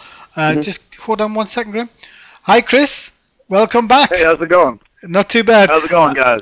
Hi, Chris. Good, good to speak to you. I've got Graham Anderson on the line. Give, what's your thoughts on Sunderland? Obviously, because you're going to be seeing a lot more of them in, on NBC in America. Uh, what's your take on the fact that Moyes has taken over, and you and uh, uh, Graham can have a quick chat about it? Go ahead. Well, I think uh, I mean I think Moyes is a great manager. He kind of got railroaded at Manchester United. They they just never gave him a chance. Uh, you know, it, it was always going to be tough to try to follow Sir Alex and try to you know and try to do something. And we'll see. I mean, uh, we'll see what happens. I mean, let's be honest. Sunderland's been able to stay up because of Newcastle United the last couple of seasons. I mean, they've been they've been able to get six points and and uh, and get their victories against their rivals. I mean, their their rivals have actually been a big reason why Sunderland's been able to stay up. So they no longer have those six points, you know, that, that are ready for them. So I don't. I mean, I think Moyes, if he's going to try to turn Sunderland into, you know, kind of like what Everton is, Yeah. kind of like what Everton was, a hard-working, yeah, everybody, yeah, everybody going for the cause. And as long as they do that, I think they should be fine. I wouldn't. I wouldn't disagree with that. I think uh, the best thing about it is that Moyes is such a top quality manager. I agree with what you said about Manchester United, and I think that uh, when Van Gaal followed um, Moyes, it just. I mean, Van Gaal won everything, everything going, and he couldn't really kind of uh, bring success back to the table. So I just showed you what a difficult job that was. I've watched him for years. I've always admired Moyes. I think I, I know how he runs his training ground. He runs a very open training ground. He's very much about the social responsibility of the players to the community, about about becoming part of the community, about building a team. All those things are great. All good ticks uh, ticks for him on on the box. The downside is the circumstances in which he's come in. You know, just weeks before the season, with Sunderland not having signed anybody, um, and and of course, of course, the time ticks. If Sunderland lose to Man City, at the weekend, as most people will expect, then when David Moyes rings a club up uh, and asks, inquires about a player, he might just find an extra million pounds stuck on that player's um, price tag because the manager's thinking, well, Sunderland desperately need to bring players in, I might be able to get myself a few more quid here. And Sunderland don't have a massive transfer budget, nowhere near what, nowhere near what Newcastle had last season. Um, so they've got to kind of use it sparingly. And uh, he, but I mentioned, mentioned earlier, Rafa has a big challenge on his hands, which he does. So does David Moyes. Are you surprised? Well, if, they uh, can, if, Defoe, sorry, if Defoe can keep banging the goals in the way he's been doing, I think Sunderland. I mean, one thing Sunderland had that Newcastle just hasn't for the last couple of years is they've had a goal scorer. They've had a guy that give him one chance, which you know in the Premiership that's really all you get is a couple chances. You give him one or Yeah. two chances, he's going to put one of those in the back of the net. And so many times, and you know, you've been watching Newcastle as well, just like we've been suffering watching Newcastle. You know, they've had guys right in front of the net who just couldn't put the ball, you know, couldn't put the ball away. So I Yeah. really think Defoe. I mean, he, I mean, as long as they score goals, they should be fine. Now the problem with sometimes with Sunderland has been their defense. They, you know, they get riddled in the back. And I'm I'm wondering if Deon- if uh, is DeAndre Yedlin is he staying with uh, with Sunderland or is he back with Tottenham? It's still up in the air. He's, he's back in, with Tottenham at the moment. Um, I know that Sunderland are, are, are monitoring the situation, but I don't know if Yedlin was the answer anyway. Personally, um, and I don't think I don't. I, I've got my doubts whether Yedlin will be a Moyes sort of player anyway. I think. Yeah, he's um, better attacking. He's not really good defense. I mean, that's Yeah, and that's, correct. and that's kind of the thing. I mean, that's kind of what what holds him back. Moyes is all about being strong and sturdy at the back. Yeah.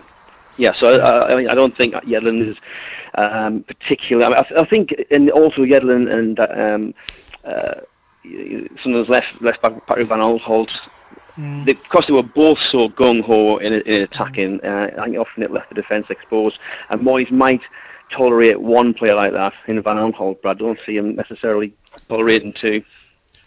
Uh, Graham, is it odd that um, this is the manager that Sunderland have wanted for a long, long time, and they're Mm. giving them next to next to next to nothing in money? Does that make any sense? I think it's well. I think it's all it's all time and circumstance. I remember when Peter Reid was in charge of Sunderland, and he was desperate for a big budget uh, for several years, and he couldn't get it because of the, the, the situation at the club at the time. Uh, and then when he finally did get a bit of money, it was too late. Um, the club was on the slide, and the signings he got in weren't great. It's all about timing, really. Now you look at say, Roy Keane era when Ellis Short had first taken over, uh, and, the, and the consortium, Irish consortium, was on board. The amount of money that Keane got was colossal.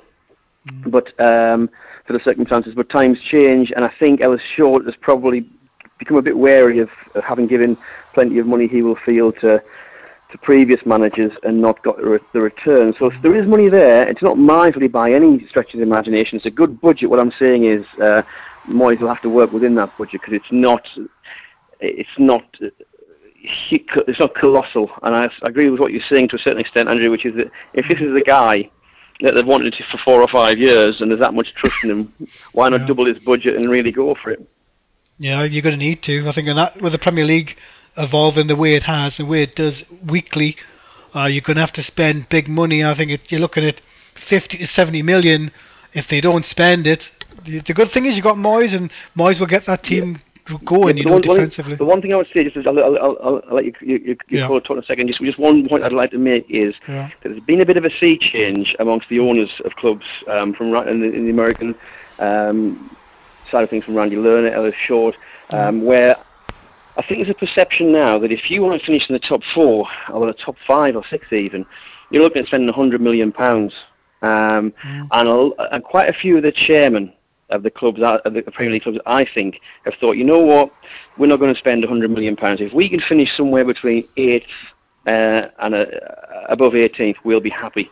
So it's almost kind of uh, quite a few chairmen, um, and Ellis Short could be one of them, where they go, right, you know, we'll we'll tr- we'll, we'll try and aim high. We'll try and do the best we can. We don't want to hold the managers back, mm. but we're not going to go down that road that some the, the handful of top clubs can do of saying like like like Man City can do, and a couple, couple of others of saying, right, we'll spend 100 million pounds, no problem. Mm, so well, the worst thing that hap- the worst thing that happened, guys, is that you know Moyes gets brought in late. I mean, the best thing that Sunderland could have done this year is get their business done early. Because now everyone's just going to take him to the sword with you know mm. because I mean uh, with with all the money that all the teams got in the Premiership, mm. I mean the, the fees. The, the amount of the amount of money you're having to pay just to get one player is the kind of money that you could have spent to get bring in two or three players.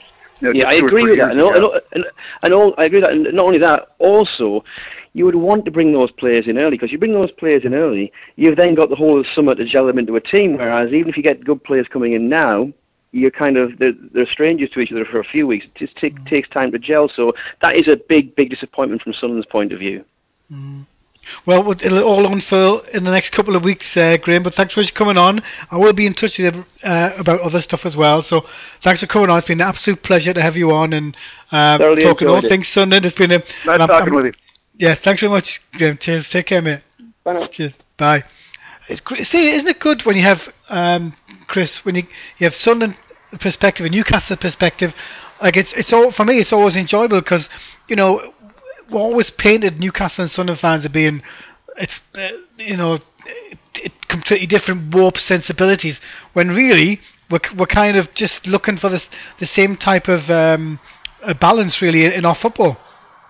Yeah, I'd rather have Newcastle, you know, topple Sunderland, to be honest with you. But I, I was I played yeah. nice.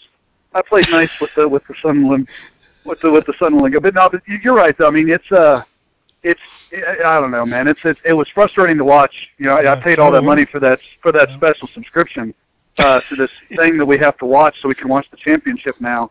And I, I don't know about you, but I thought it was more of the same.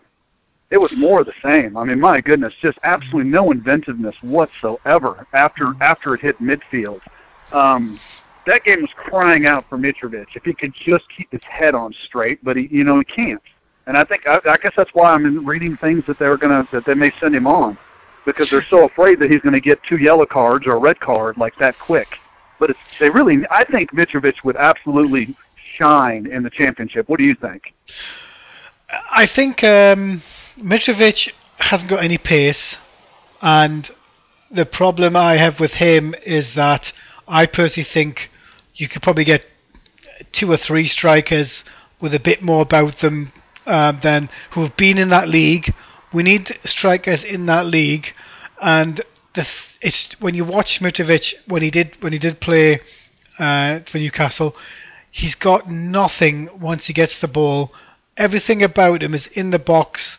Um, once or twice you'll see him score, like we did see him score a beauty against Man United, but um, it's with with him it's always going to be a work in progress, and I think um, I would I would I would pro- if I had to I would say yes I'll keep him, but I'd have to bring in two other big strikers along alongside of him because you can't. Can we actually accept, you know, just him and another and another a big lad up front? You need four. You need at least five strikers, and we've more or less got three strikers already who are small but fast. Yeah. So you- why were they yeah. playing long balls over the top? I mean, I, Oh, I, I, I was like, what am I watching here?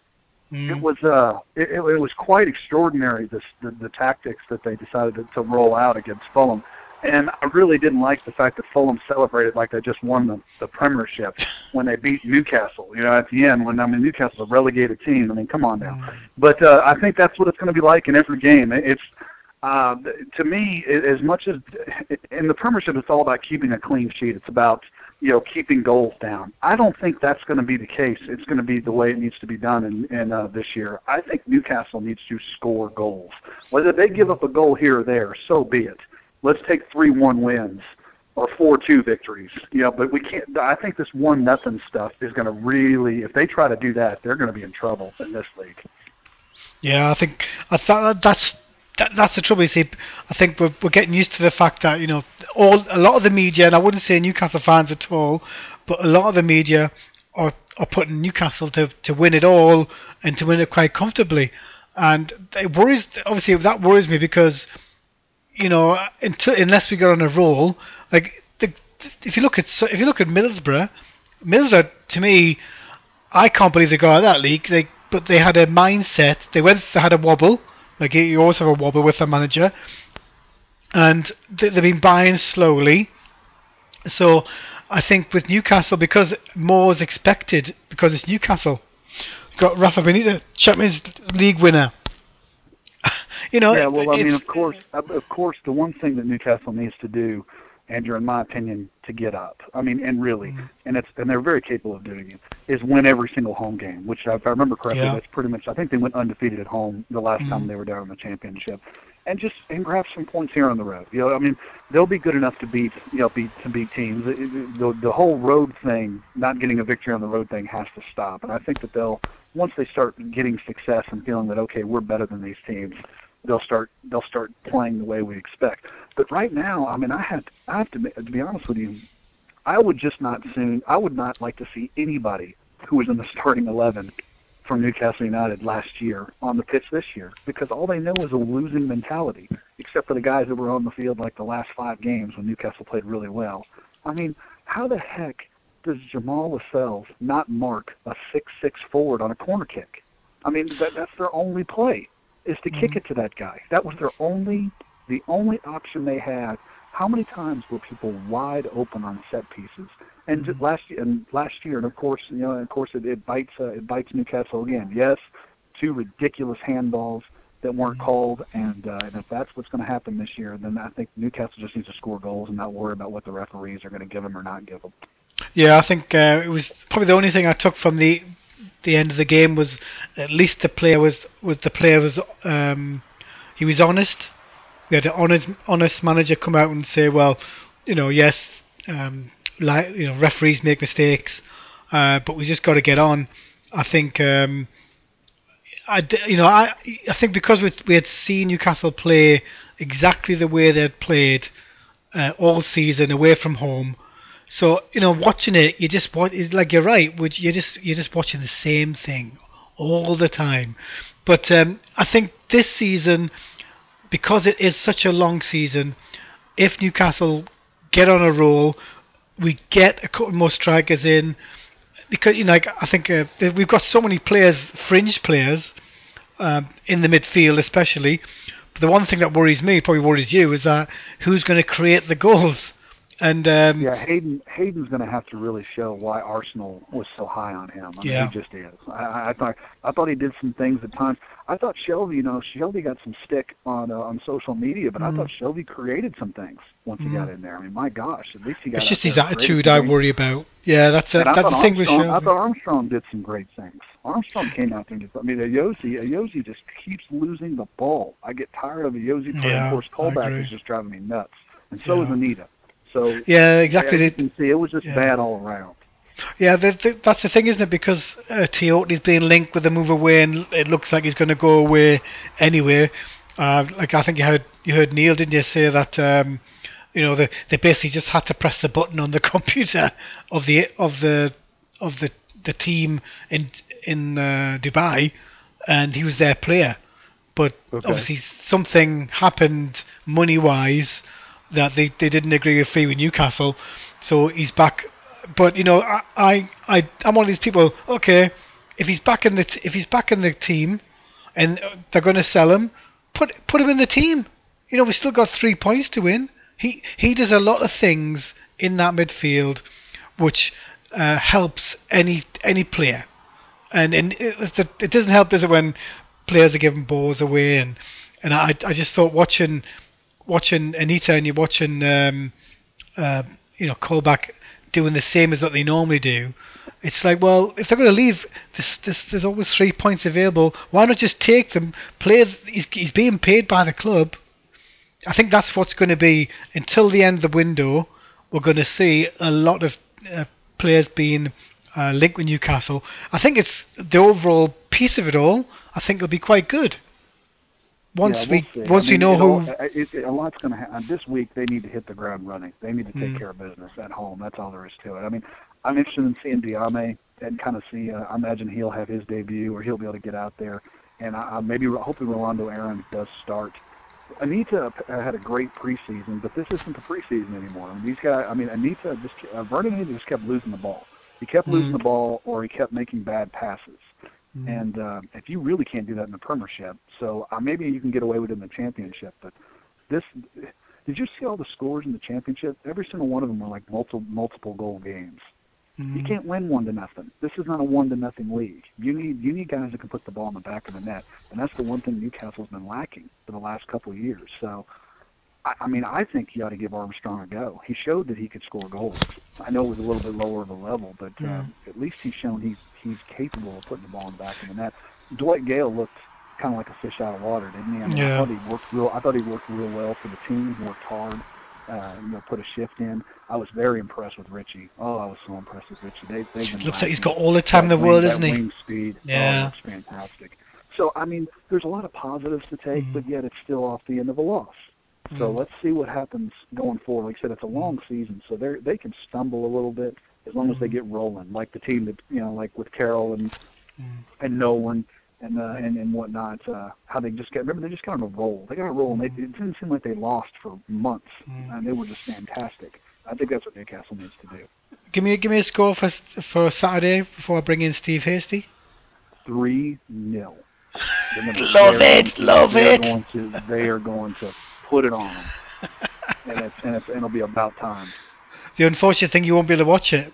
Uh, I don't think Uh, it's. I, I'll, I'll, live. I'll find a way. I'll, I'll find a way. If, if it's on beIN Sport, then I'll find a way. If otherwise, yeah, I'll just have to follow it on Twitter.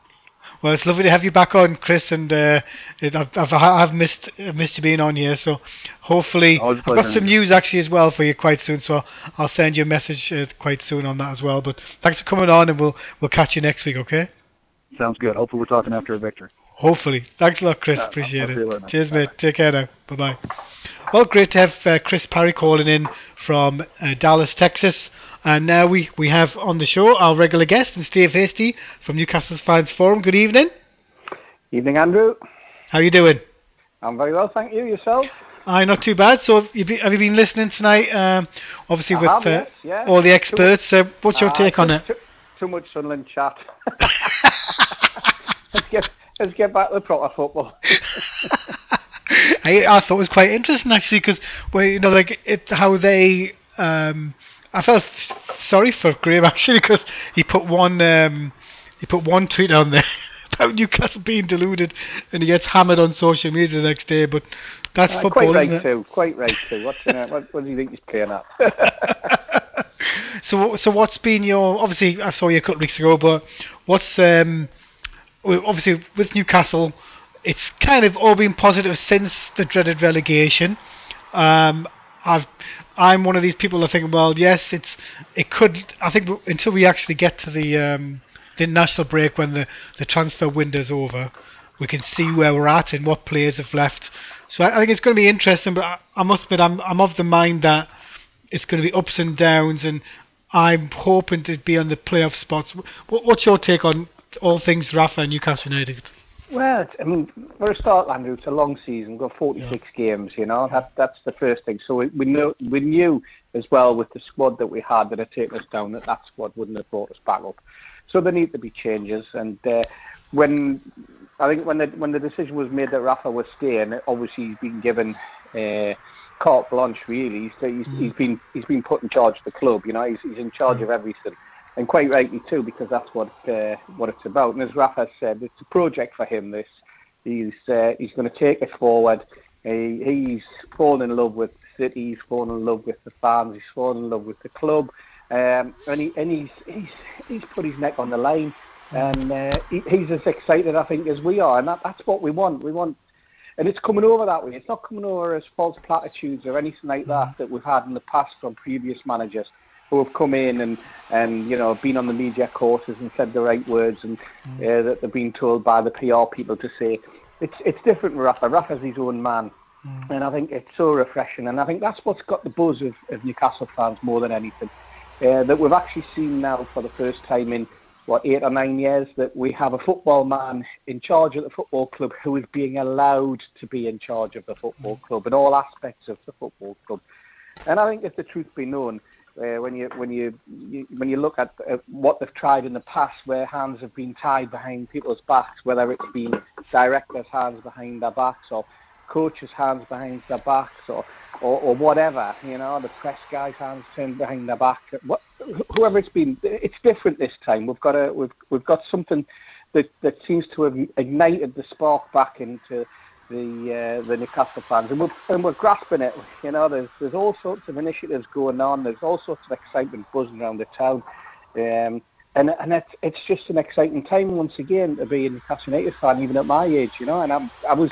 I was excited for the for the last game for the Fulham match. Uh, you know, I went into the town to watch it in the pub. I didn't expect the pub to be as uh, absolutely rammed as it was.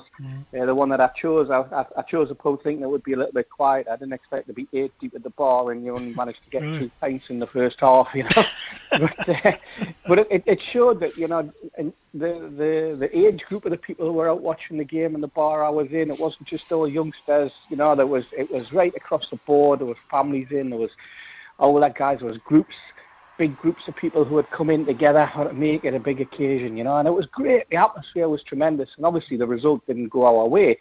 But I think a lot of people looked at it and they came out thinking, right, well, we've seen the job he's got in hand, and he'll have seen the job he's got in hand, and he's we've identified the players who weren't up for it first game that you would have expect would have been, um, and then we'll take it from there, you know. I think um, because I did when when the end of season, end of season came, and the fans came out with with such great enthusiasm and love for Rafa Benitez. I, I was in Australia at the time, so I couldn't really. I watched the, the game. I couldn't believe the result really, but that that was the non-stop cheering for for that but for one person to come and save Newcastle. This is how big it is, isn't it? Do you, do you agree that, that with him staying, it's it's saving the Newcastle fan base from worrying that we mightn't get back in the Premiership for maybe three to five years. The fact that You know, he's what- staying you know in. I think it's done, Andrew. I think I Yeah. think it, I think Rafa Benitez staying has saved the club from total implosion. yeah, quite frankly, and I think that Yeah. that's where it was heading. And I think by the look and the grace of God, they seem to have managed to to, to, to get to convince Rafa. Who's convinced him? I don't know. Whether it is the fans, whether it's himself that has seen something that he wants to do. um, whether whether he's he's been given all sorts of assurances. I think it's a combination of, of many many things, if the truth be known. But he, he saved that club, I think, just by his sheer presence from what would have been total implosion. Uh, there's no way that the club could have seen through the close season uh, without Rafa. Um, financially, um, I think it would have been, you know, virtually impossible um, because the fans would not have been back in the club in the manner that we have. I mean, 38, 39,000 season ticket holders, mm. you know, people who have signed up. Um, unbelievable. The buzz and the excitement that's around the ground. The, the fans that a, a year ago, maybe two years ago, would have been having a pop at every single thing that mm. came out of the, the, the mouth of, of club officials um, are, are now 100% behind what Rafa's trying to do and want to be part of it, and and that, and quite rightly so because we, you know, he's he's taking a gamble on on us, and mm. uh, you know, as fans, that's all we can do is is, is back the man and, and support him, and there's no question that we've done that, you know, plenty so far. Um, I mean, he's a god already in Tyneside, isn't he? and we haven't even had a home game yet and Saturday is going to be a tremendous home game. I mean, the the, the initiative that's gone on um, through one of the fan groups who's who's brought together the the Gallowgate flags. I think it's absolutely fantastic initiative. We've got a we've got a group of fans who are out there making a film uh, covering the entire season. Uh, you know, the, the story of the season from the fans' eye. You know, these type of initiatives, these type of things are happening. And, it, and it's created such a buzz around the place, you know, and, and everybody seems to have been be behind each other. You know, everybody seems to be supportive of each other, and it, it seems to be a, a total sea change in what I've experienced among fan groups over the last uh, eight or nine years. And, and thank God for it, and long may it continue. Because you know, if we get the success on the football pitch with Rafa, and we get and we get promoted. Uh, back into the Champions, into the Premier League. Uh, you know, who knows where Rafa can then take us with the the, the buzz and the excitement and uh, you know his his drive and determination, um, and how he can then drive um, the club and he can drive the owner into into putting us back on the on the top again. You know.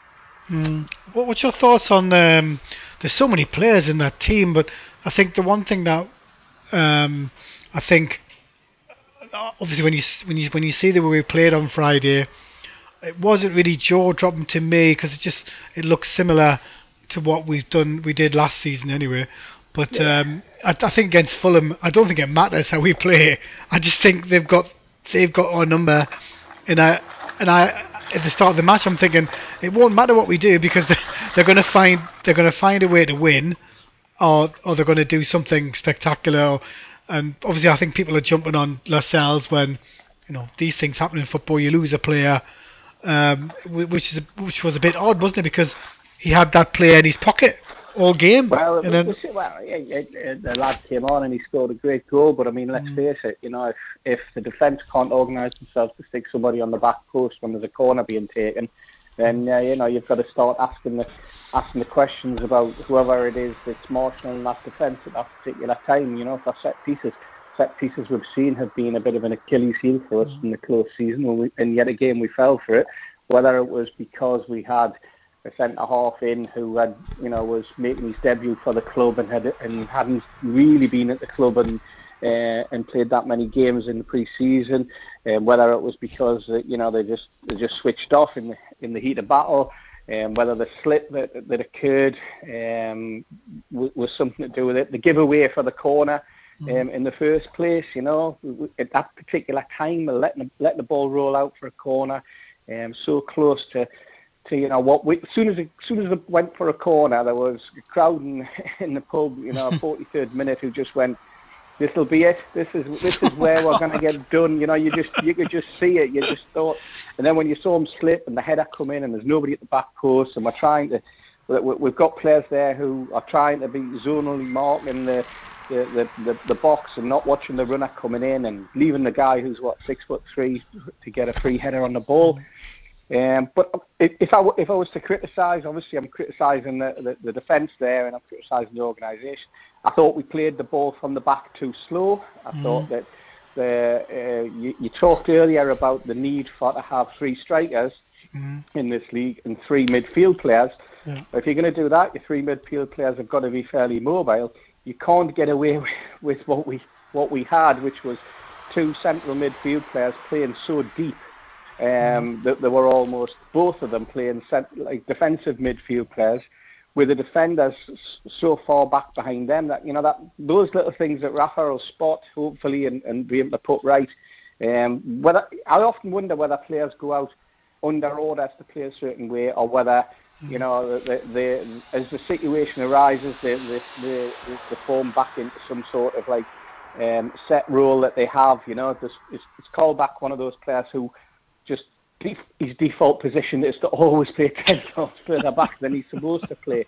Is it? You know, does his passes always have to go sideways? Hmm. You know, Anita has been looking great in cl- in the pre-season, hmm. and then he turns up into a performance like that where you know he couldn't he couldn't trap a bag of cement on hmm. Friday night. You know, um, whether the whole occasion got to those players and whether that tells you a little bit about their temperament. Um, because it was with you know in front of seven thousand travelling fans, Yeah. first game of the season, with a lot of expectation on their on their backs. Um, it's going to be interesting to see who comes in on Saturday. Like uh, you've had a few conversations with a few of the callers, including Lee early doors there. Um, whether Diame will be will be coming in to make his debut. I think he probably will. He Yeah. came in probably just a little bit too late last week for it to be considered for a Friday night game. I think if the game had been Saturday, Rafa might have thrown him in. Um, so we'll see what happens there. We've got, yeah, there's obviously issues. You put Sissoko in with Diame? Um, well, well, if Sissoko's still here, who knows whether he will be. Personally, um, you know, if if Sissoko's one of your best players, then you play one of your best players. But if that player um, mentally is is not uh, wanting to be here, um, he's not necessarily on strike, but he's not far off it, is he? In terms of what we're reading in the paper. Um, but again, we don't know because it's just it's just uh, what certain journalists are picking up from, or you know, certain uh, certain vibes that are coming out. You don't know whether it's something that's put around by agents or by people in the club or anything. You just don't know. Um, I expect him to be to be gone by then. We do need some more strikers coming in. Um, I'm listening to what you're saying about uh, about Adams. Mitrovic and, Yeah. and whether or not he is the barnstorming player that, that we're looking for. Um, we definitely were crying out for a Mitrovic. That was his sort of game. Yeah. Um, because of the because of the nature of where we played, you know, I think we'll as the, as the season evolves, I think we'll see, um, you know, the, the the the full squad being utilised, you know, um, and I think there'll be a, quite a few players leaving. You know, a lot of those Yeah, has be, that yeah. need to be gone that are probably aren't going to be. I don't think I don't know whether there is a limit on how many you can have in your squad in the in the EFL. Um, I'm Yeah, I not was sure. I had a about look at the rule book Yeah. and, and I couldn't find anything that says. Um, and I know you can bring loan players in and all sorts. It's totally different to the to the Premier League, you know, where you have a, a a set squad and, and age groups and age bands, and it becomes, you know, almost as though you need a PhD in mathematics and pure maths to try and work out who can play when and where, you know. But uh, it's going to be an interesting season, Andrew. I'm looking forward to Saturday. Um, I'm looking forward to the season progressing. Um, I do think we will go up. I think that uh, the strength and depth that we'll have with our squad should be good enough to see us through. Um, I think there's a there are some good teams in there, but it's a long, hard season, and uh, you know there's going to be plenty of twists and turns and plenty of defeats and plenty of results that won't go our way, and uh, we'll come across more and more referees who seem to have lacked the ability to, to spot a handball. Um, we were talking about it in the office today, and uh, let's face it, it's far easier if they just went back to the old rules, and I'm showing the age here, that if the ball hits your hand, it's a penalty. Just leave it at that. Sepp Yeah. Blatter isn't involved in FIFA anymore. Let's go back and move the corruption out of football and put football back the way it used to be. You know, um, get get these crazy rules about offside and whether you're involved in the game or whether you're really meant to do something. You know, uh, get it all. It it hits your hand in the box. That's what the box is for. Book a yeah, penalty. exactly. Well, give me a score for Saturday before I bring in John. I'll go. I'll go. I'll go with Chris Parry. I'll go with a three 0 as well. I'll, I'll Come on, that's it.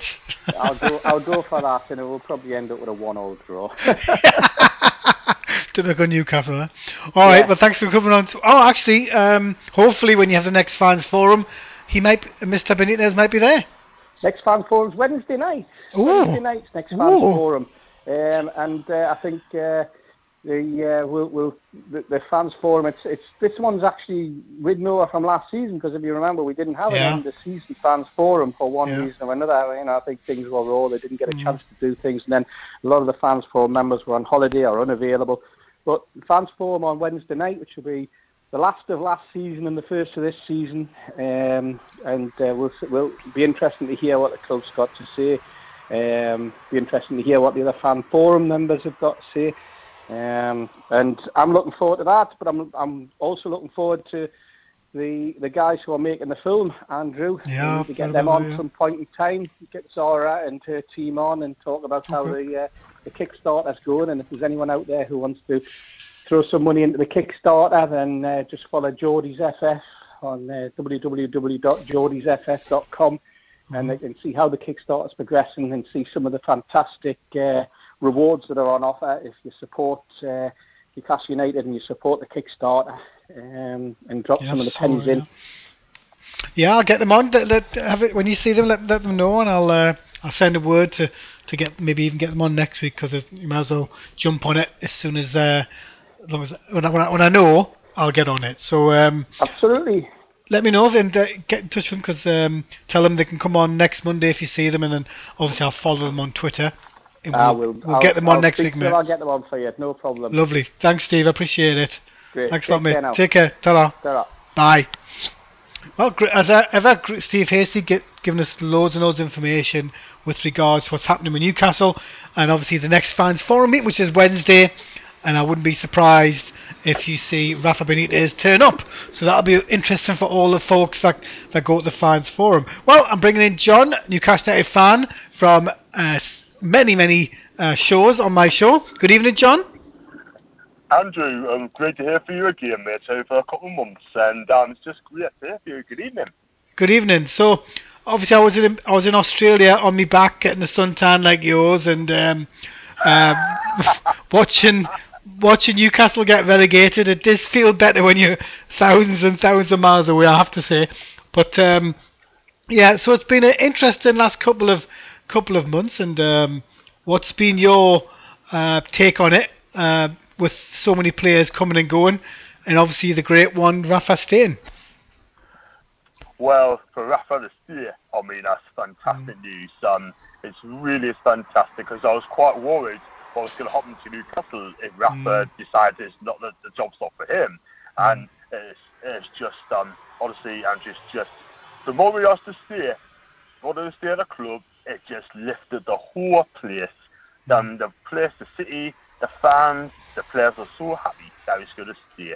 And um, for us to get relegated, I mean, yeah, to be quite honest with you, I mean, Rafa had no chance if uh, he'd get enough games to save us. But having of that sort of thing, hap- what happened then, happened now, and this is the guy who's going to get us back up, back to the top again. Yeah, it was. Um, I think um, the amount of with what happened, it was so important that when he did stay, he had complete and utter control of the whole club, and the way that he's conducted himself since then, bringing everybody together, reaching out to the press, reaching out to all the the, the little things that involve Newcastle. Um, the the one thing I would suggest is that with the changes he's made, we're going to see Newcastle United in uh, in every single um, league we're in. Uh, that's the, the academy, the under 21s, under 17, under 15. You're going to see a style of play that's going to be the same all the way through the teams. And I think that's very important because we haven't had a Newcastle way of playing for many, many years. And uh, I think with Rafa, we will see that. without a question of a doubt, Sofa. We needed we needed a complete change for years and years and years. Now it's happened, right? Yeah. And um, like I said, the place um, is just gonna, like you just said there, it's gonna be total change, and um, it's gonna be from the youth to the old players as well. What we've got, and like you said, it's gonna be a lot of changes, and it's gonna be different style of play, and um, I just think it's gonna be for the better, and the longer Rafa stays with us, right, the better the football club will be. I really do. I think um, I think are we, are, you know are you one of these people that thinks well because Rafa stays you automatically think we're going to we're going to stay up we're going to go up the first attempt or do you think um, it's a bit it's a that's just the media trying to push Newcastle as being the favourites for the league? Well, let's put one thing. I heard a few people saying that um, Newcastle's going to go undefeated. Well, that was Mm. never ever going to happen to me, Andrew. That's an absolute myth. We was never going to go through undefeated. We are going to get a couple of defeats along the way, maybe about four, five, six games on the way, and still go up. You know what I mean? But all I care about now, right, is Newcastle. How we go, whether we win the league or whether we finish second for the playoffs. I want us to get back into the Premier League, and this man will get us there. But the players, it'll take some time the players to get used to after. It may take about eight to ten games to get used to us, Mm. and then after that, if we if we put on a good run, then you just watch us go. Because I'll tell you something, right? I mean, our home games is gonna get us promoted this season. Maybe a couple couple of away wins as well. But I just really do hope that we go up this season, and this guy is gonna take us there. I think um, when it comes to, I think um, like I think I think Rafa's actually already touched on it, Yeah. He- talking about the home games because the home games are going to lead to a, um, if when if when and if we start winning them and winning them quite easily or well, however it is, it will create um, something that hasn't probably been seen in Newcastle probably since the the time we went down last time was in a, a Geordie identity of playing. I don't think we've had that for a long, long time. Uh, where I think uh, with the way the way Rafa plays it, he has us very firmly up uh, on the pitch, like a very high line. Um, the only thing I think I think the fact that he talked he, he talked to Perez, and a lot of players didn't play very, very well on Friday. But the one thing about Perez, he's going to learn that league, but he's also got to be able to bring bring him off pretty quickly and change it, because he's one of these players. He'll he'll put a shift in for you, but you know he he, he won't do much as well. So I think with the changes that are being made, with the players are coming in, there's a definite need for more strikers to come in and a ball playing mid midfielder. That's exactly what we need. We need a ball playing midfielder, and we also need a striker badly as well. And also touch on Perez there. I mean, I love the guy. He's a good player. Mm. But what also we have to realise as well that defence is going to come on there like a shot, and he's going to have to mm. get used to the rough and tumble of the league, right? Mm. And not only that, he needs to stay on his feet as well. The one that I noticed on Friday night is set pieces has been really, really poor, and also and also the home games. Rafa's touched about the home games, right? I think we're going to win most of the home games anyway because we've got to create an atmosphere so it gives the opponents a hard, hard time. We just got to get on top of them, get down the team, get things right, and like I said, we're going to win a lot of home games, you know. Yeah, I think that's the most important thing because the next two are at home, and um, you know, I, I I think if we get top quite early, you know, a mm-hmm. lot of things can happen since till then. But if we get top and we, we build a bit of momentum, and then we get a settled team, but when it comes to when it comes to this league, the- you're gonna you're gonna have a settled team, but you're gonna have to have a lot of players coming in and out just to be able to mm-hmm. you know change change against different teams. Different teams are going to play different ways against us. A lot of them are going to, you know, it's going to be like a cup final. The one thing I'm surprised about, we're not on. Ev- we should be on every week because we're gonna we're gonna bring in the money for the other clubs. But um, that's the only problem, isn't it? When you you play in that league, it's such a awful league to play in to watch, isn't it? It's not great to watch. Um, No, it's not. It's not a great league to watch. Not I like- mean, like it's watching just, Celtic. It's like, it's like hurly burly. it's not a silky. It. It's not a silky league. You're not, gonna- you're not gonna. if we're gonna get at this league, we're gonna win games, mm. we have got to get in their faces as well. We can't mm. play pretty football all the time. Mm. This is the championship here. It's an unforgiving league, okay? And we have got to stand to our metal. We've got to stand up and fight. You know, it doesn't have to be pretty, but as long as we win, and that's the most important thing because all the other teams are going to come here, they're going to treat us a cup final and they'll give it their all. But we got to be smart. We got to be better than them on the day. So give give me a score for um, Saturday before I end the show. Give me a score. Sure. Um, against Huddersfield, I'm going to say 3 0. 3 0 to Newcastle because we need a reaction here on Saturday. The fans expect it, and I can see us um, getting that win. And I hope that Diame plays as well on Saturday because this guy is absolutely awesome. Yeah, I hope so too. And it'll be interesting to see if Sissoko plays, but that's for another time. So we'll see what happens. I do, I do agree on the three nils. So that's at least four three nils, and let's hope they do it. And uh, we'll catch you next week, John. Thanks for waiting tonight. And uh, Thank you. it's been a great show with all the guests that I've had on. It's been absolutely fantastic. So thanks for coming on, John. I'll catch you next week, mate. Catch you next week, mate. Away the lads. then. Away the lads. See you back. Away the lads, lads. Thanks, John. Cheers, Cheers now. Bye bye. Cheers, bye. Bye. Well, that was a great chat with John to, to end the show. Uh, we've had uh, thank you very much to Lee Ryder and Graham Anderson for coming on the show tonight with my regular guests Steve Hasty, Lee Johnson, Chris Parry, and Neil Mitchell calling from Dubai. I'm sure I'm missing somebody out, but um, we've had a really good show, the first show of the season, and we will be going on and on and on and on to see where Newcastle United end up. Remember, all you have to go is www.toontalk.co.uk, and this show will be uh, available in about two minutes to download as well, listen back to uh, to all the points that have been raised tonight. Thanks now. Have a good evening.